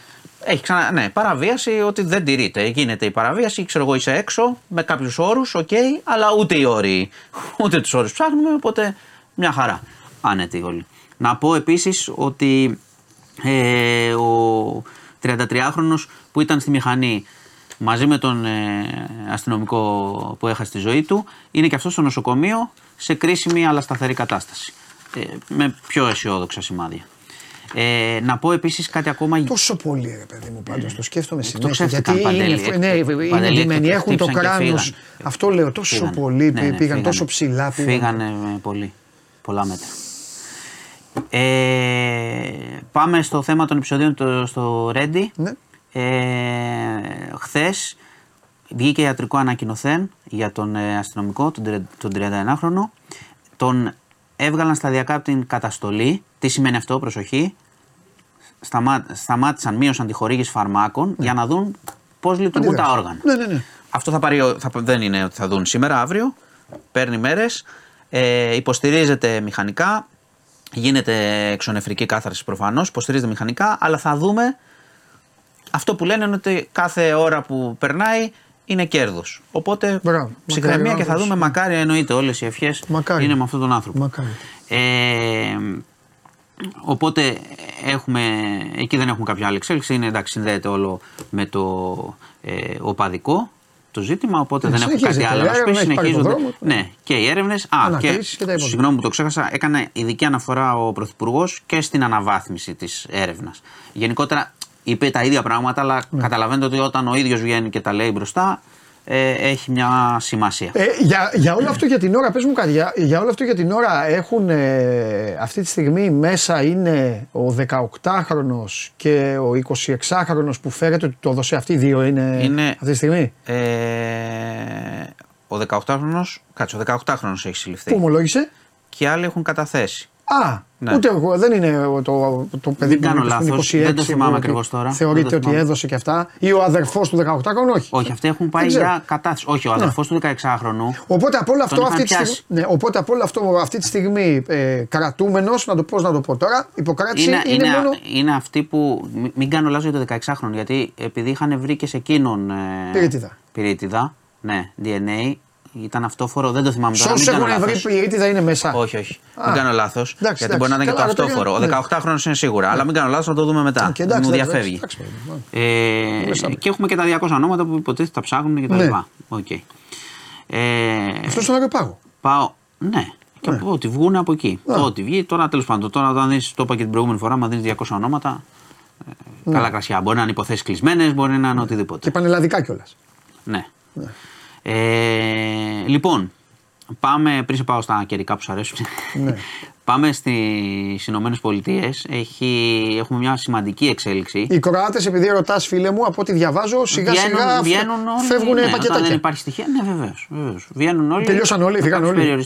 Είμαι σίγουρος ότι έχουν βγει σαράντα. σαράντα θυμάμαι εγώ σίγουρα, ναι, που τους είχαν αφήσει. Αυτό. Αν θυμάστε πόσοι ήταν, ναι, είχαν φύγει είκοσι, δέκα μετά την ίδια, ναι, μέρα τριάντα, άλλοι δέκα μετά. Μετά δεν θυμάμαι να εντάξει, ξαναβγήκανε. Εντάξει, σαράντα εντάξει, σίγουρα. Ναι. Ε, λοιπόν, Τραμπ, βγήκε μια απόφαση από το Ανώτατο Δικαστήριο του Κολοράντο, mm, που του λέει ότι δεν δικαιούται να είναι υποψήφιος.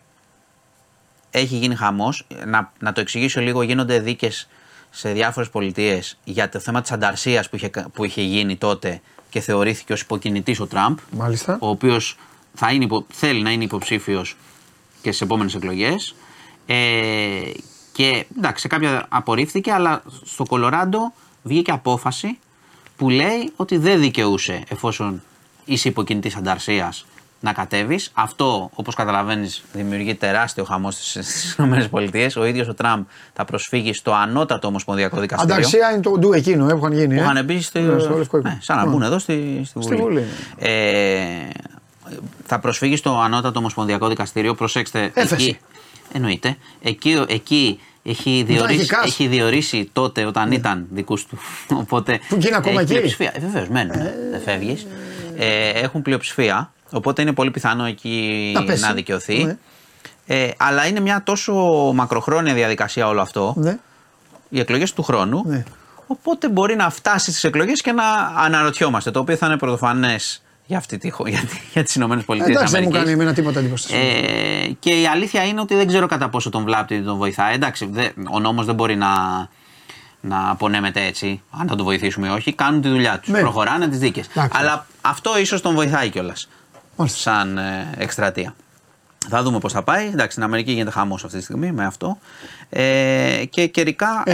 ενενήντα ένα μου στείλουν τα παιδιά. Έχουν βγει σύλλογο. Ναι, ωραία, ωραία. Ευτυχώς έχουμε και τους φίλους που παρακολουθούν τα. Ε, και να πω κιόλας, να πω κιόλας ότι εκείνος ο φίλος που είχε γράψει για το Μόναχο και τα σχολεία, το, ναι, τα σχολεία. το ψάξαμε, βάλαμε. Καλά, έχουμε βάλει πράγματα. Μπράβο. Και θα το παρακολουθήσουμε γενικώς. Είναι δύσκολο ζήτημα. Δεν είναι μόνο στη Γερμανία, είναι και αλλού mm-hmm. το πρόβλημα. Ε, και κλείνω καιρικά. Εντάξει, λίγη προσοχή. Έχει βγει έκτακτο. Αύριο θα έχει πολλές βροχές, καταιγίδες και χαλάζει για κανένα διήμερο. Η θερμοκρασία δεν τη βλέπω να πέφτει ιδιαίτερα μέχρι και παραμονή Χριστουγέννων τουλάχιστον. Αύριο βροχή, χαλάζει. Ναι, ναι. Αύριο από, από αύριο. Ναι. Εντάξει. Ε, νοτιοδυτικά δηλαδή και περισ... βλέπουμε. Δηλαδή στο Περιστέρι θα έχει βροχή, χαλάζει. Ε, καλά, δεν ξέρω στην Αττική Α. πόσο έντονα θα είναι τα φαινόμενα. Α. Θα, θα, έχει λίγο, θα είναι λίγο συννεφιασμένα βροχή. Mm. Εντάξει. Μην ανησυχείς στο Περιστέρι, να περάσουμε. Ναι. Λοιπόν, μάλιστα. Αυτά. Οπότε λες από τώρα δηλαδή. Διπλό λες στον κόσμο. Από τώρα. Ναι, ναι. Ε, έχεις ξεφύγει πάλι. Ναι, καθόλου, καθόλου. Έχεις ξεθαρέψει. Όχι καθόλου. Σε έφτιαξε τώρα η βαθμολογία. Εντάξει, βαθμολογία. Ε, το παραδέξω, το παραδέξω. Βαθμολογία, εντάξει, έχεις, το είπα και χθες. Έγινε τώρα όλη αυτή η φασαρία και είναι Ολυμπιακός ένα βαθμό. Εντάξει, οκ. Okay. Okay. Εντάξει. Λοιπόν, εντάξει, Μανού. Χαιρετώ. Συγκλονιστικός. Τα υπόλοιπα στο news. Κακοκαιρία Χριστούγεννα, ε. Ω, εντάξει, εγώ δεν, δεν θέλω κακοκαιρία, δεν εγώ θέλω λίγο κρύο. Δεν νομίζω. Α, δεν νομίζεις. Σαν πως πετυχαίνετε και τίποτα. Με τον καιρό. Τέλος πάντων. Λοιπόν, και μετά το Μάνο επιβάλλεται πάντα να ακολουθεί.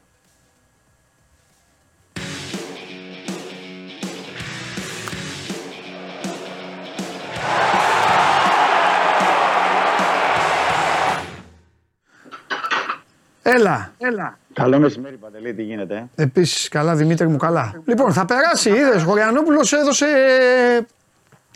Χωριανόπουλος έδωσε το σύνθημα. Διπλό. Μακάρι να... Μακάρι να δικαιωθεί. Διπλό. Λοιπόν, για να τι κάνει, τι γίνεται τώρα. Κάνει μεταγραφή ο Ολυμπιακός, είδα εξω, εξω, μεγάλη μεταγραφή. Τι, τι γίνεται, τι είναι αυτό τώρα. Βόμβα, βόμβα είναι αυτή. Τι είναι αυτό. Δυναμικά, ε. Ε? Μπαίνεις δυναμικά, λέω. Μπαίνεις δυναμικά. Μα αστιεύεσαι. Εγώ με το, εγώ με το που το πρωτοείδα λέω, τι είναι αυτό τώρα. Κόλας θα γίνει. Για λέγε, τι, τι ξέρεις ρε παιδί μου και παρασκηνιακά και που, για πού προβλέπετε και, και χιλιαδιό. Δεν έχω πει καν εγώ, θέλω να το πεις εσύ. Για να λέει ο κόσμος το τι εννοεί τώρα. Α, καλά ξέρουνε κάποιοι. Για πάμε. Ναι, ναι, ωραία. Ε, αναφέρεσαι έτσι για να πούμε και για τους φίλους που μας παρακολουθούν. Στην επικείμενη θα έλεγα συνεργασία του... Λέω επικείμενη γιατί δεν υπάρχουν ανακοινώσεις, δεν υπάρχει κάτι δεδομένο. Ναι, λέμε επικείμενη, αν και σε αυτό πρέπει να πω ότι ναι. σε αυτές τις περιπτώσεις Ολυμπιακός εδώ και δε, τρεις δεκαετίες δεν ανακοινώνει. Ναι, δηλαδή, ναι. Υπάρχουν άνθρωποι στο νομικό επιτελείο του Ολυμπιακού που είναι ε, πέντε άτομα αυτή τη στιγμή και πολύ καλοί δικηγόροι, mm-hmm. ε, ο καθένας στη δουλειά του, οι οποίους δεν τους ξέρει ο κόσμος δηλαδή πολύ. Δεν, δεν, δεν ξέρει τα, τα ονόματά τους, θέλω να πω.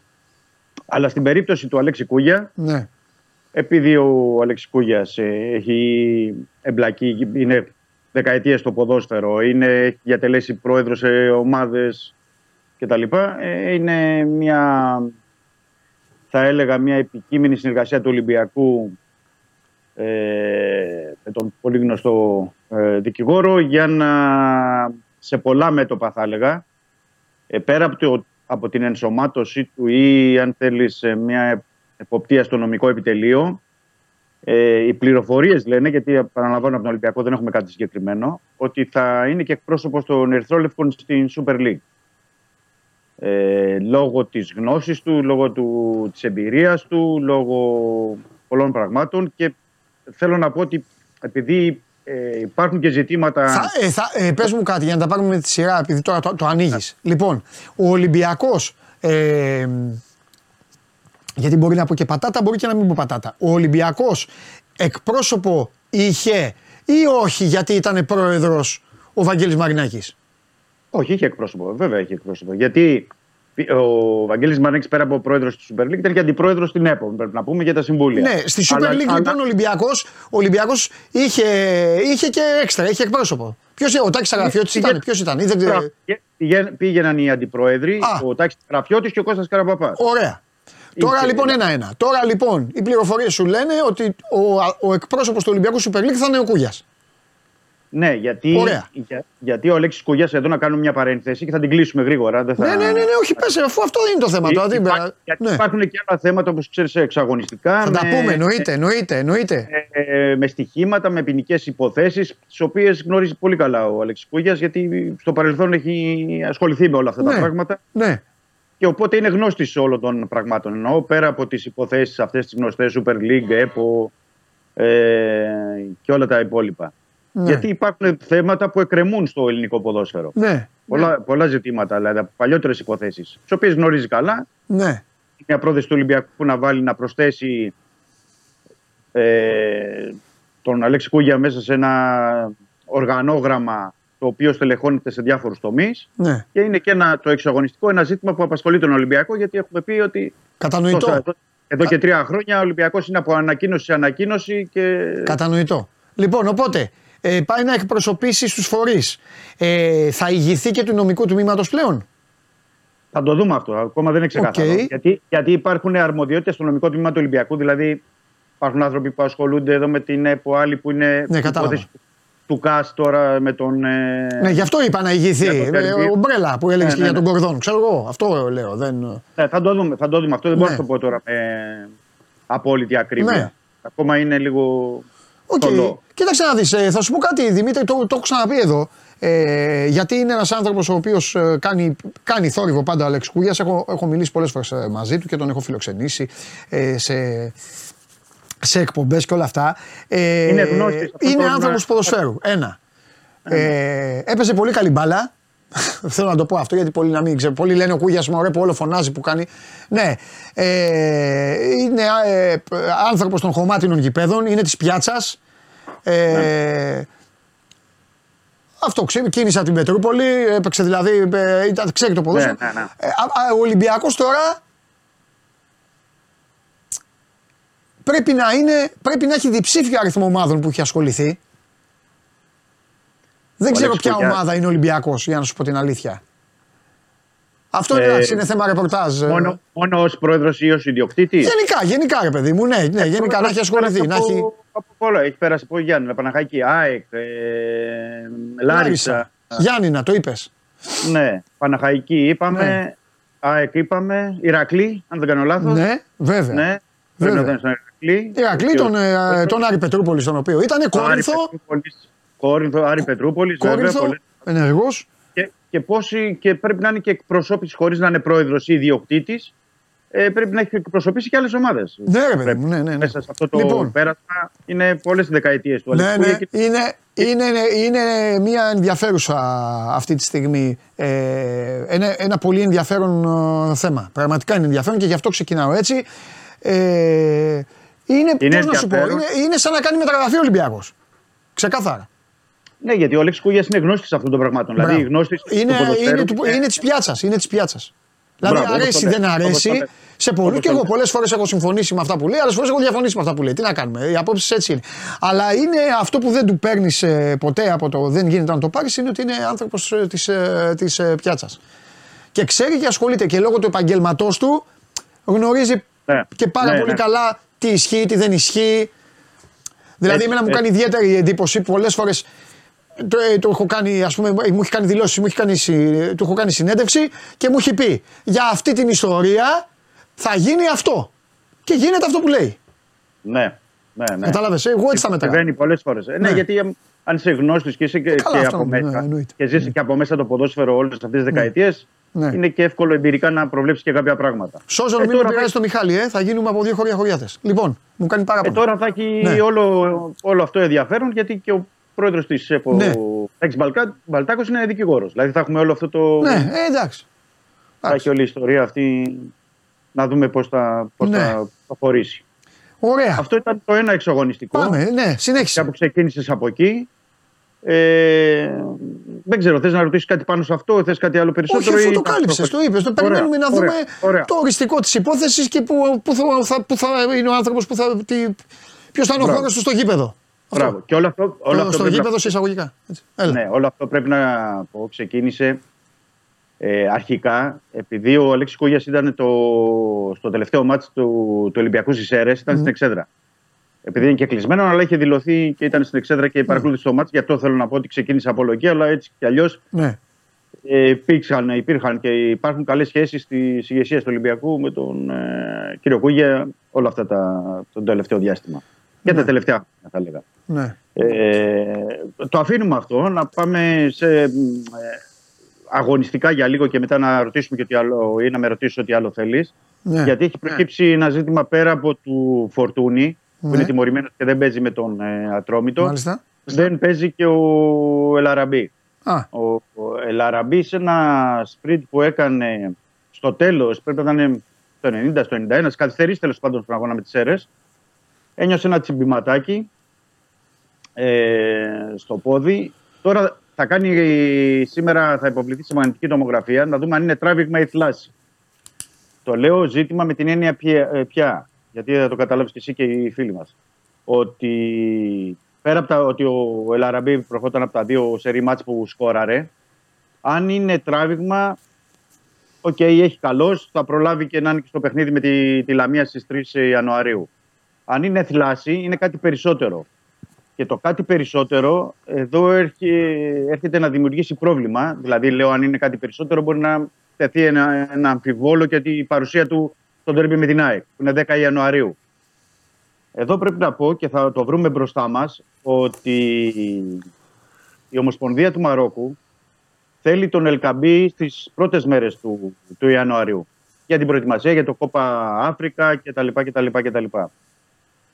Αν προκύψει και φύγει δηλαδή ο Ελκαμπή λόγω του Κόπα Αφρικα και δεν είναι και διαθέσιμος ο Ελαραμπή, καταλαβαίνεις ότι για ένα ζήτημα θα μείνει μόνο με τον Γιόβιτιτς για να πάει στον ντέρμπι με την ΑΕΚ.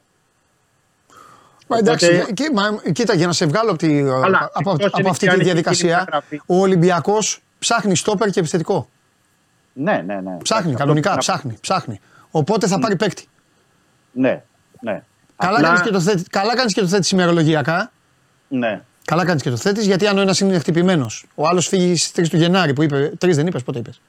Ε, θα δούμε πότε θα φύγει. Τέλος πάντων. Θα δούμε, γιατί τον θέλει αρκετά. Ο επιθετικός θα αποκτηθεί στις δεκαεφτά του Ιανουαρίου. Ο Ολυμπιακός θα έχει φόρ τον Γιόβετιτς και τον Μασούρα ναι, και τον Μπιέλ. Ναι. ναι. Ακόμα, αυτό, ακόμα, ακόμα ναι. και στις, ε, ναι. λέω εγώ, και στις πέντε και στις έξι Ιανουαρίου ναι. να πτηθεί, όταν στις δέκα έχει την ντέρμπι με την ΑΕΚ. Ναι. Ε, και ο Καρβαλιάλ δεν είναι και εύκολο να τον βάλει αμέσως, δηλαδή θα αναγκαστεί να πάει. Ναι. Λέω, θα αναγκαστεί. Okay, είναι γιατί ο Γιόβετιτς είναι μια. Ναι, είναι αναγκαστή. Γι' αυτό θέλω. Αυτό πρέπει να περιμένουμε λίγο το Ελαραμπή. Mm-hmm. Ευελπιστούν στο Ολυμπιακό να είναι ένα τράβηγμα, να μην είναι, δηλαδή έστω μια ελαφριά θλάση, να είναι okay. δέκα μέρες, δύο εβδομάδες έξω, μάλιστα. να μην είναι κάτι περισσότερο. Είναι ένα ζήτημα, αλλά θα, θα, το, θα το δούμε και θα το βρούμε μπροστά μας. Οπότε, ναι. ε, με την απουσία του Φορτούνη, είναι αυτές οι δύο λύσεις που είπαμε και χθες, ότι θα πάει είτε στον Μπιέλ για να τον χρησιμοποιήσει, αντί του Φορτούνη, ή θα πάει στη λύση με αλλαγή σχηματισμού και Αλεξανδρόπουλο. Ναι, αυτή, ναι. Τη στιγμή υπάρχει, αυτή τη στιγμή είναι η, το προβάδισμα έχει η λύση του Μπιέλ. Mm-hmm, αυτή, mm-hmm. αυτή τη στιγμή που μιλάμε. Mm-hmm. Τώρα, αν κάνει μια δοκιμή τελευταία σήμερα και δείξει κάτι άλλο, θα το δούμε. Ναι. Εντάξει, θα του δώσει και ευκαιρία. Για τους υπόλοιπους θέλει να πάει όπως ε, έχουν ο Καρβαλιάλ. Τελευταίο παιχνίδι είναι. Mm-hmm. Του λέει: εμπιστεύτηκα στα δύο προηγούμενα τα ίδια παιδιά, θα εμπιστευτώ και τώρα. Δύσκολο παιχνίδι, το έχει πει και στους παίκτες. Θέλει και να προσέξουν ιδιαίτερα την ανασταλτική λειτουργία και ναι. να μπορέσει ο Ολυμπιακός να πάρει του, τους βαθμούς. Αυτό τα αγωνιστικά, αλλά θα έχουμε και την ευκαιρία έτσι και αλλιώς, Παντελή, να τα πούμε και αύριο. Ναι. Για, για το παιχνίδι. Ναι, ναι, θα τα πούμε αύριο και το μάτς. Ναι, από εκεί και πέρα θα, θα έχουμε ζητήματα που θα τρέξουν εξωαγωνιστικά. Ναι. Απλά επιγραμματικά έτσι να πω, ό,τι θες με ρωτάς βέβαια, ε, να λύσουμε ότι. Με δεδομένο ότι ο Ολυμπιακός, όπως έχουμε πει, έχει ε, δικαίωμα για τρεις αλλαγές στην ευρωπαϊκή λίστα. Θα πρέπει, είναι ένα ζήτημα που το, που το σκέφτεται ο Καρβαλιάλ. Γιατί θυμάσαι, σου είχα πει ότι μετά το αμάτς με την Πάτση Κατόπολα και τον Παρσελαϊκό θα, θα κάνει μια εισηγήση στη διοίκηση για τον αριθμό των μεταγραφών και τις θέσεις που θέλει. Ε, ενδεχομένως τώρα αυτό ε, ζήτησε μια παράταση ε, ο Καρβαλιάλ να πει τώρα μετά τον Ατρόμητο. Ε, βέβαια ο Ολυμπιακός έχουμε πει ότι πηγαίνει για τέσσερις έως έξι μεταγραφές. Ναι, αυτό το έχουμε πει. Ναι. Ε, δηλαδή αρχικά θέλει ο Καρβαλιά να πάρει ε, στόπερ, ε, αμυντικό χαφ και σεντερφόρ, οι τρεις οι βασικές. Από εκεί και πέρα δεύτερο ε, στόπερ, δεύτερο κεντρικό χαφ και εξτρέμ. Έτσι, γι' αυτό βγαίνει και ο αριθμός αυτός που λέμε. Ναι. Δηλαδή είναι ουσιαστικά θα δούμε και πώς θα, ναι. θα κυλήσουν τα πράγματα. Αλλά ναι, αυτό τι ε, σημαίνει... Ναι. Δεν το αποκλείω να πάρει δύο στόπερ, δεν το αποκλείω, αλλά ναι. είναι μια περίοδος που όλοι ψάχνουν και ξέρεις τώρα, δηλαδή θα είναι και λίγο... Πρέπει να είναι και είναι πολύ τυχερός στην αναζήτηση για να βρει δύο έτσι πεζούμενους. Όλοι ψάχνουν. Ε, είναι δύσκολο. Καλά και στο εξωτερικό ψάχνουν, δεν είναι... Όλοι και εξωτερικό. Γιατί το παρακολου... οι ελληνικές ομάδες. Το παρακολου... Ναι, ναι, γιατί το παρακολουθώ συνέχεια ναι. για καθημερινά αναζητώντας έξω. Εδώ ψάχνουν μέχρι και στη Λατινική Αμερική που θυμίζονται ότι έχουν καλούς. Και Λατινική Αμερική, η Λίβερπουλ ψάχνει. Επαθυχιαστό. Ναι, ε, όλοι ναι, ψάχνουν. Ναι. Δεν έχει, δεν είναι. Ναι, λέω, Α, εντάξει, ναι. βέβαια, άλλο να ψάχνει μια ομάδα που μπορεί να δώσει και είκοσι εκατομμύρια, άλλο να ψάχνει και μια ομάδα που μπορεί να δώσει. Τώρα ε, δεν ξέρω κι εγώ πόσα. Ε, βέβαια. Στην Ελλάδα. Και στη, και στη χειμερινή περίοδο η καλή είναι λίγο περιορισμένη. Λοιπόν, θα τα... Τι σημαίνει. Ναι, ναι. Θα τα πούμε αύριο, Δημητράκη μου, θα τα πούμε αύριο και αγωνιστικά, γιατί με περιμένει μια ψυχή που καίγεται αυτή τη στιγμή και τον καταλαβαίνω. Καίγεται γιατί ο Ολυμπιακός okay. την έκανε την καβατζούλα του στις ε, Σέρες και χαμογέλασε, αλλά ο, ο φίλος μου με περιμένει, ε, έχει σήμερα do or die match, οπότε σε αφήνω γιατί θέλω να τον ε, δω να τον ηρεμήσω. Έλα φιλιά. Ωραία, ωραία. Τελευταίο μόνο ναι, να ναι, πω. Ναι, πες άμα υπάρχει κάτι, ναι. Ότι... Ναι, ότι οι πολλοί, οι πολλοί παίκτες, πολλοί παίκτες που είναι να αποκτηθούν σημαίνει ότι κάποιοι θα πρέπει να φύγουν. Ναι, μόνο εντάξει, το έχουμε πει αυτό. Διακο, θα έχουμε διακοπές ε, δανεισμών. Α. Και η πρώτη θα είναι του Σκάρπα, ο οποίος, όπως όλα δείχνουν, θα επιστρέψει στη Βραζιλία. Δηλαδή θα τον πουλήσει η Νότιχαμ είτε στην Ατλέτικο Μινέιρο, είτε στη Φλαμέγκο ή κάπου. Δημήτρης Χριστοφιδέλης.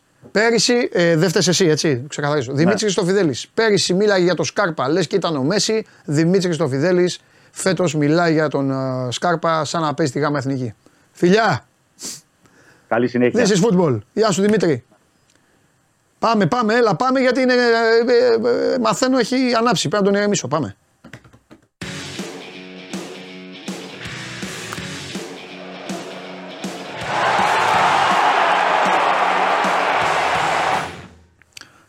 Έτσι είναι η μπάλα.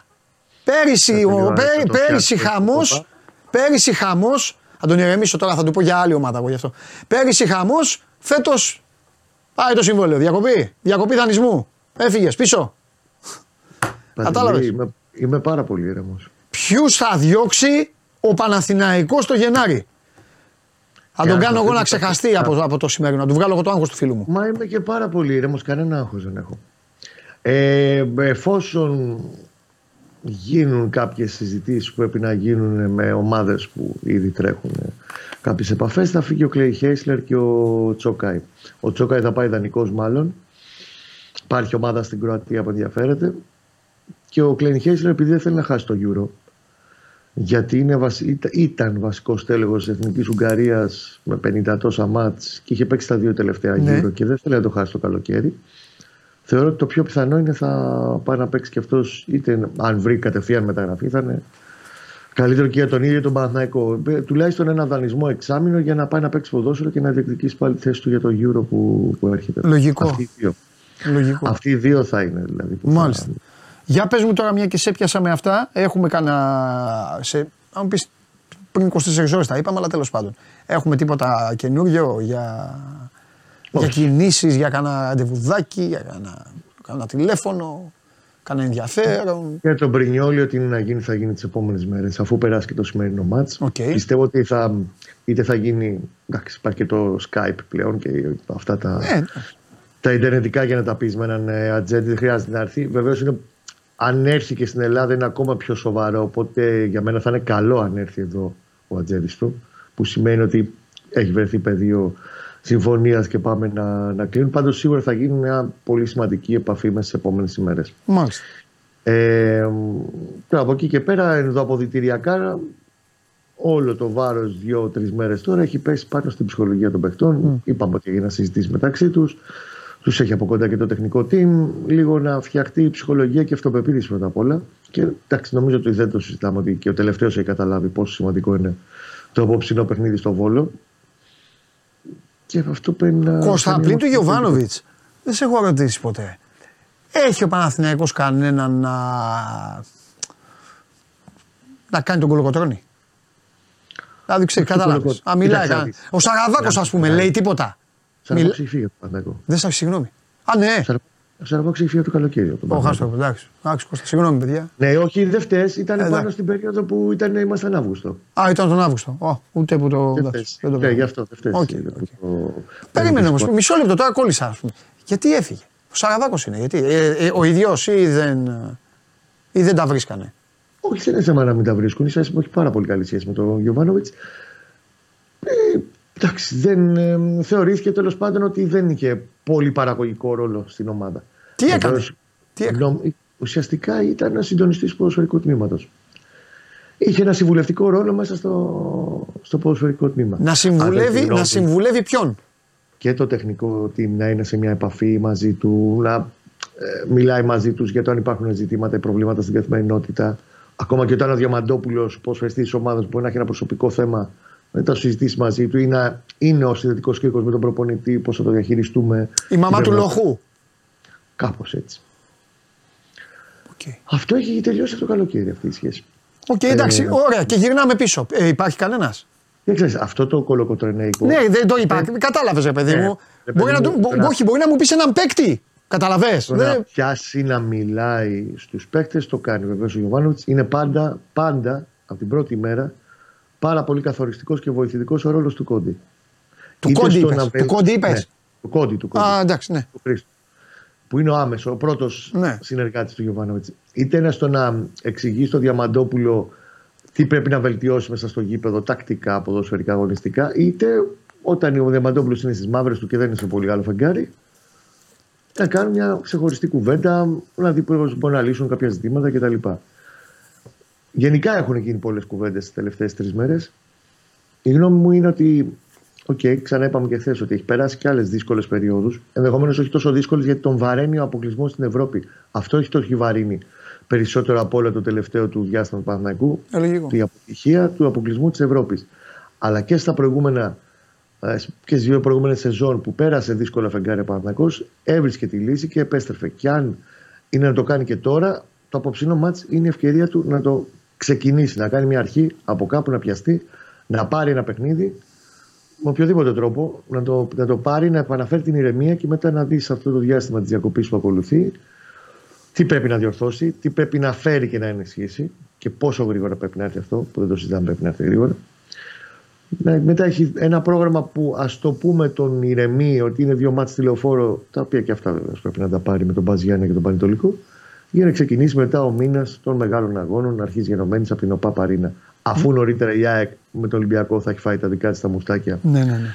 στο, στο Φάλιρο και ο ΠΑΟΚ θα έχει παίξει τα δικά του δύσκολα παιχνίδια κτλ. Ο Παναθηναϊκός πρέπει για να έχει ηρεμία και να πάει πολύ πιο ήρεμος και συγκροτημένος, δεν θα πω συγκεντρωμένος, συγκροτημένος στον μήνα των μεγάλων αγώνων, πρέπει να πάρει αυτά τα τρία παιχνίδια. Τώρα. Ναι, το καταλαβαίνω απόλυτα.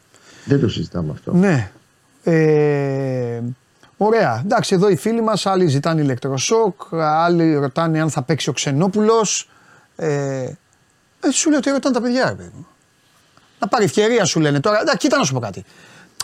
Έχει μια λογική. Σου λέει τώρα υπάρχει ένα μπουμπούλα. Αυτός από ό,τι λένε, μου έλεγε ο σκηνοθέτης ότι είναι καλός. Εντάξει, ρωτάνε μου, δε. Είναι καλός ο Βασίλης, δε παιδιά, αλλά είναι δυνατόν τώρα. Δηλαδή, κάπου να υπάρχει μια στοιχειώδης λογική, ακόμα και σε μια περίοδο δύσκολη, ναι. να μην επικρατεί πάνω από όλο ο παραλογισμός και το ε, φύγετε όλοι, ελάτε όλοι, ε, μου φταίτε όλοι. Ε, πω, κάποια στιγμή να μάθουμε λίγο να λειτουργούμε λίγο πιο ψύχρεμα. Ναι. Όταν θα γίνει αυτό και η περιορισμένη ατμόσφαιρα σταματήσει να βαραίνει, δεν το λέω μόνο για τον Παναθηναϊκό, ναι. και τις άλλες το λέω. Σταματήσει να πιέζει. Εντάξει. Και ε, να μην δημιουργούμε ωραία. Τώρα γνώμες και ειλικρινά αυτές τις μέρες είμαι εξάλλος με ένα πράγμα. Με το γεγονός ότι ακόμα και η δικιά μας η κάστα πιστεύει ότι τα social media διαμορφώνουν απόψεις. Ναι. Και ότι ό,τι γράφεται στα social media αυτό και είναι. Ναι. Όχι ρε φίλε, δεν είναι αυτό. Ε, καλά. Συγγνώμη που σας το χαλάω. Μην μου το λες εμένα αυτό, ναι. Εννοείται. Ε, είναι το τρία τοις εκατό. Θα σου πω, θα σου πω όμως κάτι, θα σου πω μια μικρή εξίσωση για την οποία εγώ τους καταλαβαίνω τώρα τους Παναθηναϊκούς που το λένε αυτό. Ε, τι εννοώ. Είπες ότι μέσα στις επόμενες ημέρες, και έτσι πρέπει να γίνει, θα, θα, θα συζητηθεί, θα τελειώσει, δεν θα τελειώσει τέλος πάντων η ιστορία με τον Πρινιόλη. Ναι. Εδώ λοιπόν υπάρχουν οι πιθανότητες. Χθες είπες, πότε το είπες, χθες προχθές, ότι ξεχάστε ο Πρινιόλη δεν θα γίνει Νικοπολίδης, μπούρου μπούρου. Σου λέω λοιπόν εγώ κάτι. Είπα ότι όχι, για να τα ξέρουμε, ήταν να μην γίνει δημιουργία. Είπα ότι αν είχε γίνει Νικοπολίδης θα το ξέραμε ήδη. Ναι, μωρέ, ναι, αυτό, αυτό εντάξει. Δε, άλλο έτσι και άλλο θα πω. Λοιπόν, εγώ σου λέω λοιπόν Κώστα μου ότι ο Μπρινιόλι λέει ο μάνατζερ στον Παναθηναϊκό, παιδιά, okay. ωραία κούραση η ιστορία, τελείωσε, ε, πώς την είπα χθες, mm-hmm. αλαμπούχλα. Τέλος. Τέλος, αλαμπούχλα. Πάει λοιπόν μέσα ο Παναθηναϊκός, μαζεύονται και λένε, εντάξει παιδιά, κοιτάξτε να δείτε, το παλικάρι πήγε εκεί, τέλος. Mm-hmm. Mm-hmm. Μπορεί να μην μπορεί αυτή τη στιγμή, να μην είναι καλά. Και να πει ο Γιωβάνοβιτς, Λοντίγκιν. Και πάει με Λοντίγκιν. Έχει mm. λογική το ερώτημα, γιατί οι άνθρωποι λένε αν θα τον δουν πουθενά το μικρό. Που σημαίνει λοιπόν ότι αν γίνει αυτό και πάει με Λοντίγκιν, γιατί να μην βάλει τον Ξενόπουλο στο κήπεδο. Έχεις ακούσει αυτή τη στιγμή πόσα αν είπες. Εννοείται ρε Κώστα, αλλά θέλω να σου πω γιατί οι άνθρωποι κάνουν μια υποθετική ερώτηση. Okay. Και σου εξηγώ που κολλάει, που κολλάει η υπόθεση. Να μην ε, κάνουμε την τρίχα τριχιά, όχι εσύ. Μα δεν είναι τρίχα τριχιά. Εγώ σου λέω. Συζητήσεις είναι, ποδόσφαιρο είναι. Έχουμε δει τα πάντα. Τα πάντα έχουμε δει στον αθλητισμό. Εγώ θα έλεγα γενικά να μην βιαζόταν κανείς να τελειώνει το θέμα του Μπρινιόλι.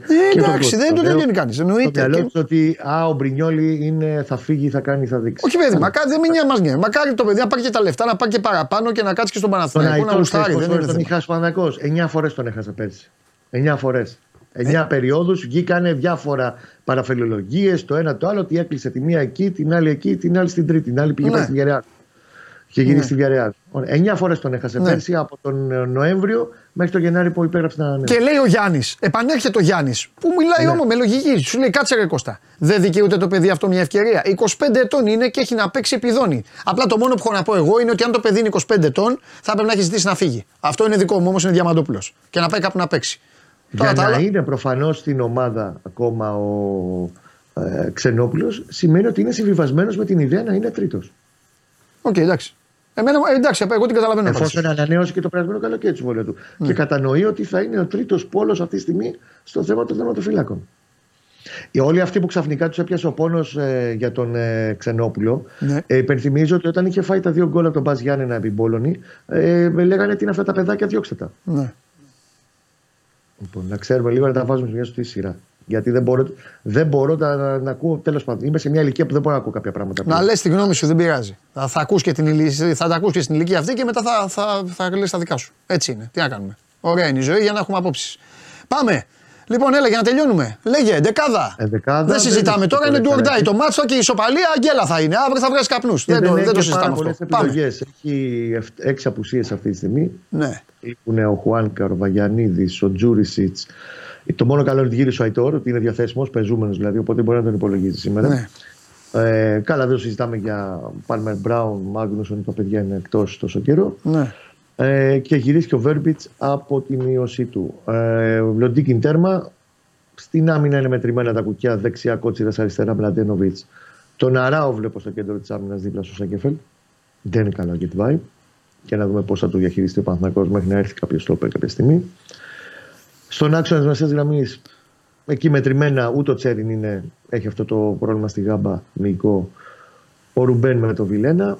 Δεξιά ο Παλάιος, αριστερά ο Μαντσίνη και ο Μπερνάρ στο δέκα πίσω από τον Ιωαννίδη. Και στον πάγκο μετρημένα κουκιά πάλι. Ναι. Δηλαδή, εντάξει, αφού λείπουνε τόσοι παίκτες. είκοσι παίκτες, εκ των οποίων οι τρεις είναι τα τέρματα. Οι δύο μάλλον που θα είναι στον πάγκο είναι τα τέρματα. Ναι. Ωραία. Και με έναν αντίπαλο ο οποίος προέρχεται από δύο πολύ καλά αποτελέσματα. Βέβαια. Την ισοπαλία με τον Ολυμπιακό και το διπλό στη Λαμία και, το, και τη μοναδική ομάδα, να το πω έτσι για να γελάσουν λίγο τώρα εκεί ε, στο Βόλο και ο Μπέος και οι υπόλοιποι, και τη μοναδική ομάδα την οποία δεν την, ακουμπάει, δεν την ακουμπάνε τα νέα μέτρα, γιατί έτσι κι αλλιώς οι άνθρωποι δεν μάζευαν και, και χαμό. Στα, τα, αυτά τα μάτια τα περιμένανε, τα περιμένανε αυτά, για να πάνε οι, οι φιλοξενούμενοι. Αυτά περίμεναν και εμείς το, ναι. το Παθησσαλικό, οπότε ανέβαινε ο Παναθηναϊκός, η ΑΕΚ, ο ΠΑΟΚ, η... ο Ολυμπιακός. Εντάξει, απλά γι' αυτός είναι πολλαπλής ζημιά, γιατί ποντάραν πάνω σε αυτά τα έσοδα προφανώς. Και η πόλη γενικά. Κοίτα. Ναι. Μάλιστα. Ωραία. Εντάξει, Κώστα μου. Λοιπόν, αύριο θα τα πούμε. εφτά η ώρα είναι το μάτς. εφτά η ώρα σήμερα. Φιλιά. Να είστε καλά, καλή σας. Γεια σου, ρε Κώστα. Τα λέμε. Αυτά, παιδιά. Ο Παναθηναϊκός μαζί με τον Άρη ανοίγουν το χώρο. πέντε η ώρα, έλα, γάτε, έλα, θα πεις ανέκδοτο. Θα σου πω κι εγώ. Άρης, α, Άρης Λαμίας στις πέντε.